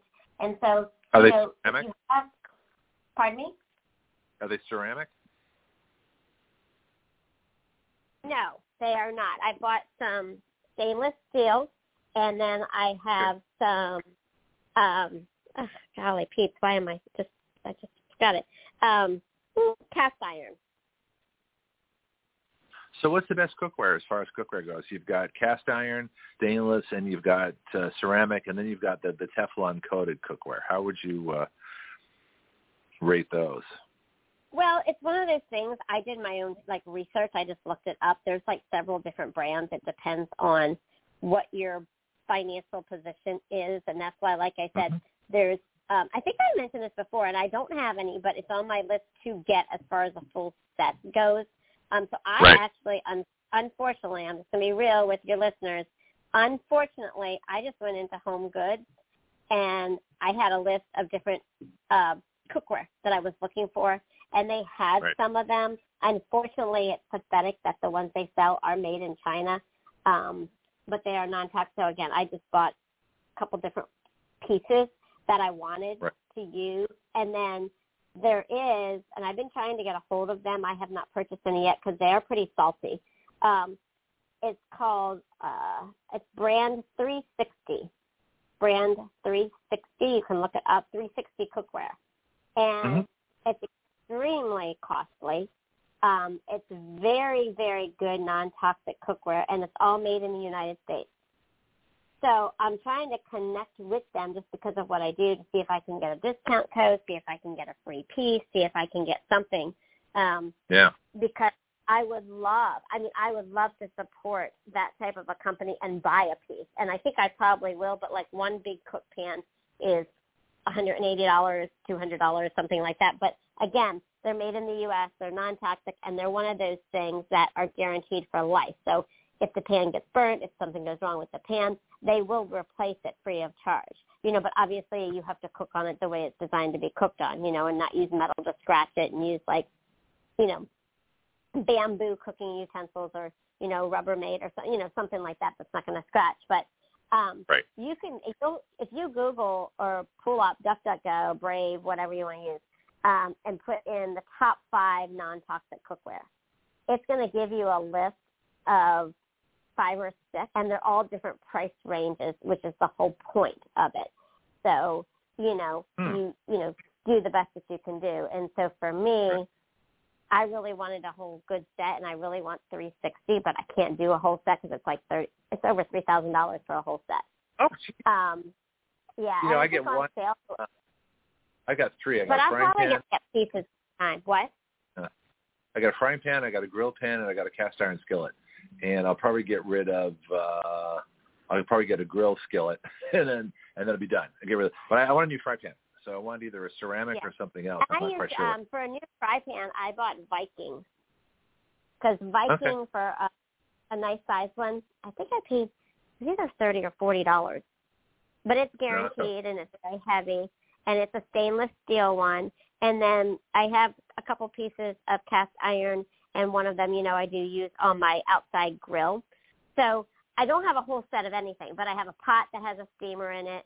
I have my crock pot I very rarely use. I have the two new frying pans. So I have options now that are sufficient for me and my daughter to do whatever we need need to do. Um, yeah. but you know, that just goes back to again grill. The whole point of having a grill is use your grill if you can, if you've got a grill, and they do make indoor grills as as well. Get your fresh fruits and vegetables. Buy organic when you can. Clean them with vinegar and baking soda. You know, it's kind of like that season and that time. If you can plant two or three things, even if you're in an apartment or whatever, or you can grow some things inside, do do that. You know, another topic is if you can if you can do it from a financial standpoint is, you know, if you don't have a lot of land or a deck to have, you know, a raised bed garden or something like that, you can buy the towers, um, the hydro towers, you know, and grow Huh? grow food inside. And I have not tried that yet because I have space outside, but for in the wintertime, I would love to invest in one of those so I can grow food inside all day long, you know, all season long. Um, so just Well, if I had the money, I'd, I'd have a personal chef, and I'd have a have a gardener landscaper planting fruit fruit trees and mint plants and and you know oregano and all the other kind of stuff there to have limes and avocados. Oh yeah, I, I've got plans. I just don't have the money for it. Um, right. we only got a few oh, I get you. Yeah, go ahead. Then I got a question. No, go go ahead. Go ahead with go ahead with your question. Okay, thank you. Because I'm still looking for an answer. Stainless steel versus ceramic, as far as cookware goes. ceramic has a coating on it. That's the whole point is trying to get away from the coating, you know, Oh, okay. on it. Right. Because even like, um, and you'll see the most popular one for um, healthy cookware. People will say are the green pans. I'm sure you've heard of the green pans, and you can buy a whole set of Yeah, green I've seen pans. them, but I'm still suspicious. Just because it says green doesn't mean it is. That's why I'm asking. Exactly, exactly. So I do have uh, two of their pans. Um, I use them sparingly now that I have the other stuff um, because I've talked to a couple of naturopaths and they said, you know, lesser of the evils are pretty good. And so I have one little frying pan. Like I said, my daughter eats eggs. Sometimes she'll use that, but we don't. We use um, they're called spurtles, and they're actually made like of rubber and stuff, so it doesn't scratch scratch anything. So again, that, that's my whole point. If you go in Google or research, green pans will come up, and it's a lower of the price range for the lesser of the better cookware. So if that's Right. what your budget allows, then go buy two or three green pans. That's better than buying some of the other stuff. Yeah. You know? So I think you know, get a stainless one because yeah, eggs don't seem to work in the in the cast iron skillet. I can't seem to make them work in that. They they get all Oh, messed really? up. huh, okay. But steak and beef works Yeah, we fine. have, we have a small little one that you know we use both the green pan and the cast iron skillet. So, um, you know, it works. It works for her. But that's why I'm saying, you know, cast iron is more costly than a green pan. So you just do what your budget allows versus doing, you know, a very a, a pan that's gonna not be good and have all of the bad stuff on it that's gonna get into your Maybe I food, just you need know? more butter. Maybe I just need more butter in the cast iron skillet. I haven't quite uh, used enough yet. I don't know. Yeah, I use a lot of the. uh I did it. I, I did it this morning. I was already cooking this morning. I was cooking like some turnips and some different vegetables, um, okay. and I used I used my um my clad, or not my my clad. Um, oh gosh, which which pan did I use? But I used one of my one of my um frying frying pans. Uh-huh. I just put in ghee butter. I use a lot of ghee, but ghee butter. Right. So, so it, it And- that works out really. Yeah, and for those of that think, why are you talking about frying pans and cooking and things like that when there's so many big issues in the world and there's Ukraine and there's, you know, uh, the national debt? The reason is because this is your personal health, and these are individual steps that you can take, you know, to get away from the factory food and away from all the stuff out there, and just little things that you can do uh, that you don't Right. need. You don't need the mass movement. You don't need to get everybody involved. You just do it yourself. And so this is why I like to bring it down, bring it down to the individual level. This is why I have such variety on the show. Tomorrow, big day. Today, uh, it's just uh, just us chatting. you know, Yeah. kind of Well, like I said, you know, we were taking it back to the whole food supply, talking about you know the Uh-huh. eggs and what they're what they're doing to the eggs, and talking about some natural ways to combat, you know, anything that you have going on in your body that shouldn't shouldn't be there. Go get a diagnostic test if you need to, right? If you know you have arthritis and inflammation, you know that's your choice to be popping Advils or a, a prescription, or to be diving into some of the non-inflammatory foods that can really help you. You know, and eating a grapefruit a day. Grapefruit is really, really good for cholesterol, for cholesterol, for high blood pressure, for inflammation, and different things. You know, but just know your body, know your health challenges. I mean, we could scroll all day long on this. Like for me, certain foods are not good for me that may be good good for you because I have kidney stones. So there's a lot of foods that I Oh, like huh. that Funny. yeah, that are very high. There's a lot of foods right. that are very high in oxalates that I Okay. love oxalated foods. Yeah. You All right, know, let me tell you what. Let me but tell you I my story. 'em. Stones. Yeah, let me tell you my story. I had a kidney stone. Uh, I was thinking at uh, 40 some odd years old, 40, 41. I was thinking I'm getting older. Of course now I'm like 63, right? So at 40, I was thinking I'm getting older. I don't want as much calcium. I don't want to get a kidney stone. I better cut back on calcium. So this is this is my own self-diagnosis, and I was wrong. So I started drinking almond milk. I had soy milk at first, then I found out I had plant estrogen, so that was out. So I went to almond milk. And I also I love grapefruit juice. Grapefruit juice is heavily oxalated and it will actually give you kidney stones, uh, as well as spinach. And so I'm eating a lot of grapefruit juice, uh, drinking grapefruit juice, eating spinach, not having any calcium, and my body has calcium shortage. So what does it do? In response, it makes a kidney stone. Now I I was on, actually on a first date, and I, I'm like dying of pain. I ended up on uh, this poor woman's floor, you know, in, in in serious pain. Went to the emergency room the whole bit. Anyway, good sport. Never dated again, but you know we had a at least we had one fun time. Anyway, um, but the point was that they said, okay, you're gonna have to pass that now. I'm like, oh no, do I really have to? Oh yeah, it's gonna hurt. Great, thanks.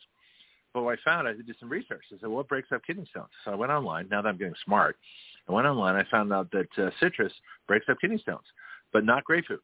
so orange, lime, and lemon. So I basically drowned myself in orange juice, lime juice, and lemon, or actually real fruits. I had oranges, limes, and lemons in the house, and I ate a ton of them, and I actually broke up the kidney stone. It never had to pass. So, and ever since then, I started drinking milk and eating cheese and going back to dairy, and I've never had a kidney stone since, and that was over 20 years ago. So grapefruit juice and spinach and, and depriving yourself of calcium gave me a kidney stone. So even though you think you're doing the right thing, you know, self-medication can get you in real trouble unless you know what you're doing. So you got to read everything. Right. Yeah, that's my story. What's your story? Yeah. Yeah. Well, uh, like I said, I um I was born pretty much with a kidney disease. So Oh, um both of both I have both my kidneys, but both of my kidneys are just full of stones. And so um I have to see a, a urologist and a nephrologist because every once in a while they and I've had oh gosh, when my my son's 25, so when my son was probably six months old, I had what they called back then lithotripsy, you know, where they break up the stones and you can pass them. And I really should and need to have another one done. I'm just very nervous about going in and have any sort of procedure done right now. You know, I think it's getting better from, from what I hear of people going in, you know, for knee replacements and, you know, who have to have certain procedure done. It's getting better as far as no testing and this and that and the other thing. I just have really big trust issues. So I've been praying about when to have that next procedure done, you know? Right. Yep. Yeah. Yeah. Well, I think it's, So- uh, this is why I'm very suspect when I had to do the the, the colon check, uh, and that's when I caught my cold. You know, my only cold after COVID, mm-hmm. and my biggest fear was they're going to give me a COVID jab while I was out. And people said, "Well, that's irrational." It was not irrational. You don't know. They make money on those COVID shots. So I went to a place that had no COVID, you know, vaccine in the building. so not, so they didn't do it. They had other things that they did, uh, and so that wasn't an issue for me. And the health professionals were pretty cool about it. But yeah, that was a concern. So I understand exactly what you mean. I'm glad I had my heart surgery uh, in 2017 uh, and didn't decide to wait a couple of years and do it in 2019 or 2020 because I may not make it out of the hospital. They would have put me on a ventilator when they filled my lungs with fluid from the the blood centers, and they probably would have killed me. So you right. know, God works in great right. ways, and uh, I, I avoided that by getting my surgery done in a timely fashion. I had them drain the fluid right. rather than put me on a ventilator, and um, here I am. So yeah.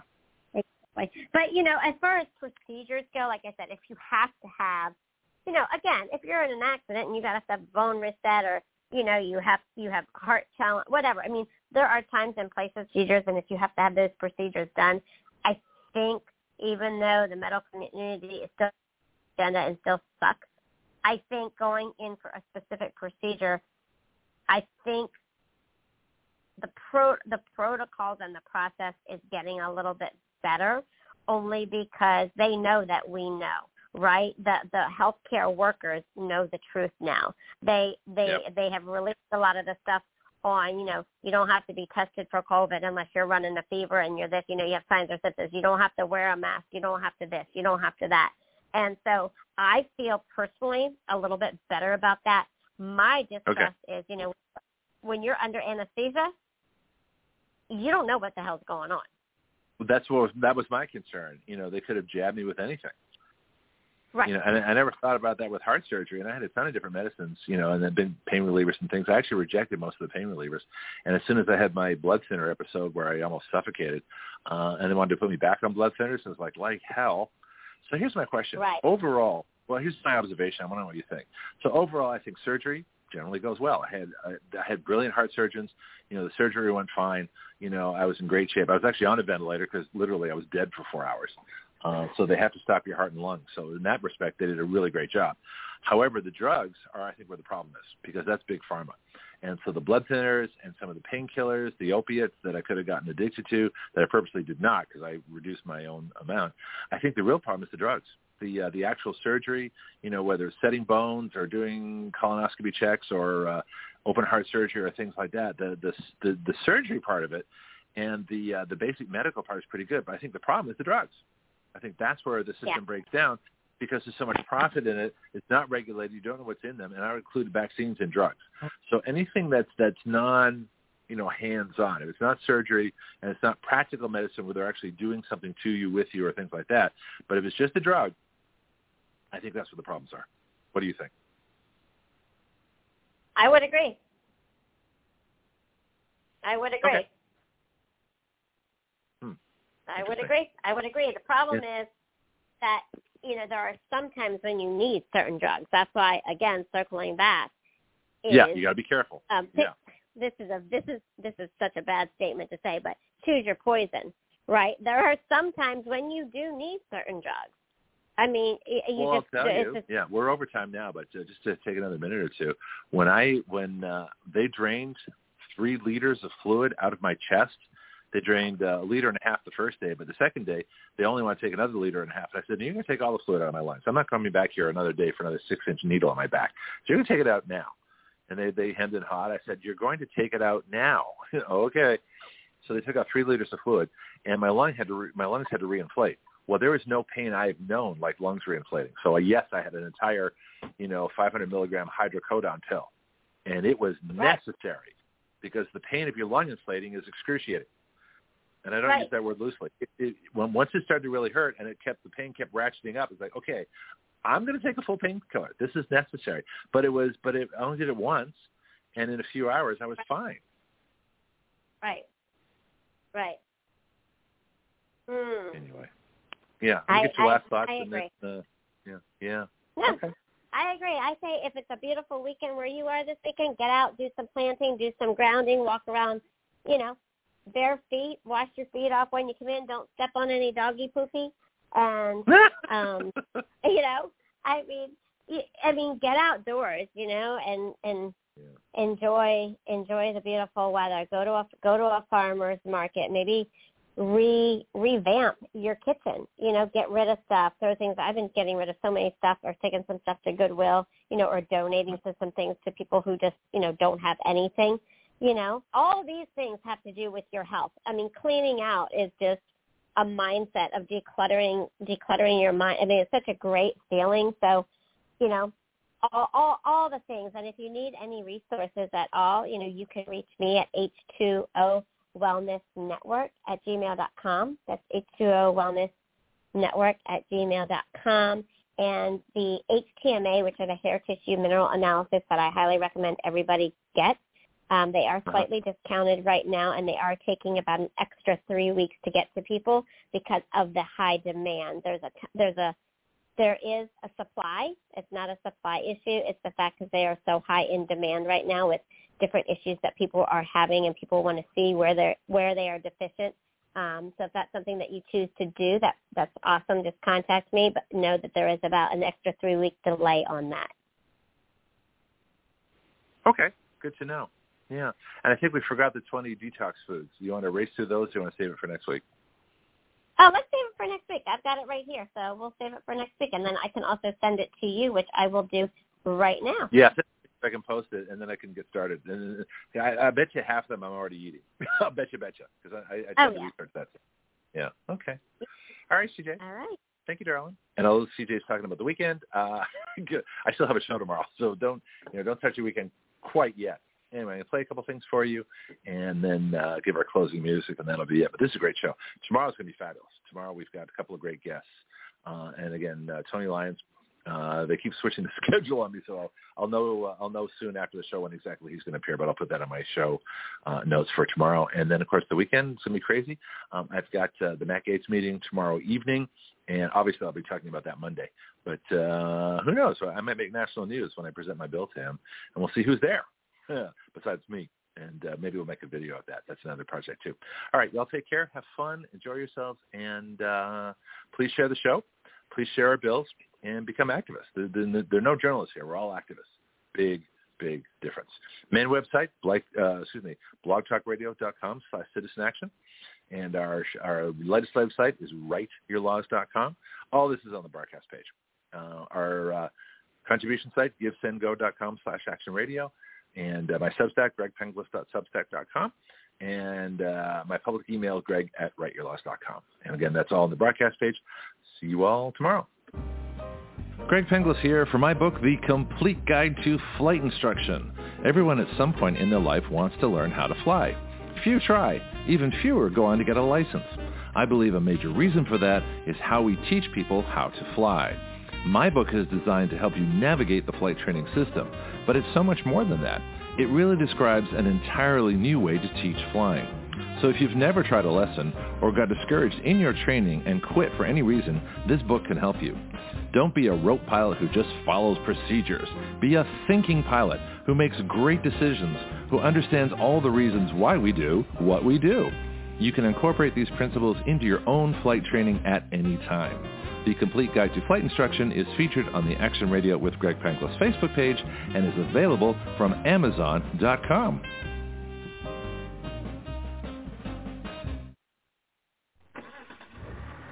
Well, that sounds good. Even better. Okay, how about your car? If you want the best service for your vehicle, please talk to James at Florida Stores Automotive, conveniently located at 6715 Caroline Street in the historic district of Milton, Florida, right between the Milton Bakery and the Blackwater Trail. Whether you need an oil change or an entire engine replaced, this is the place. The phone number is 850-623-6651. That's 850-623-6651 call, ask questions, and get the information you need. Florida Stores Automotive is a full-service automotive shop for both domestic and imports, modern and classic. It is a family-owned business here in our Milton community. Open weekdays from 7.30 to 5 p.m., Florida Stars Automotive is a convenient place to keep your car maintained and on the road. Ask them about Firestone tires and the rotation and maintenance plan. Florida Stores Automotive. I go there. You should too.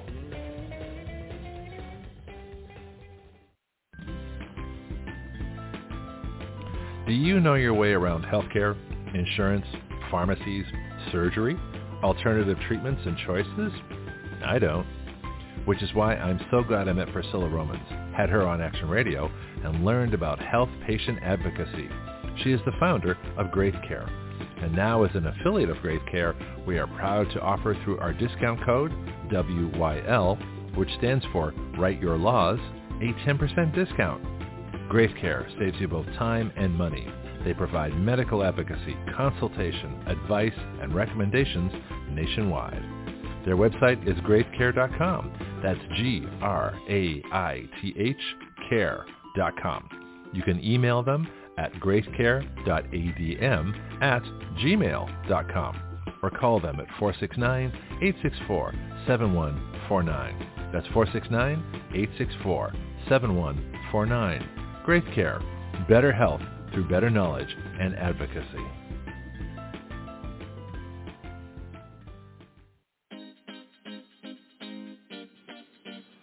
This is Greg Penglis. So what is Action Radio? It is a radio show with its own citizen legislature. That's you, the listener. It is a fully interactive system of listeners, expert guests, social media, writing bills, legislator input, bill submission, lobbying, and citizen action. Action Radio is the future of talk radio using all the available technology in one completely integrated new system.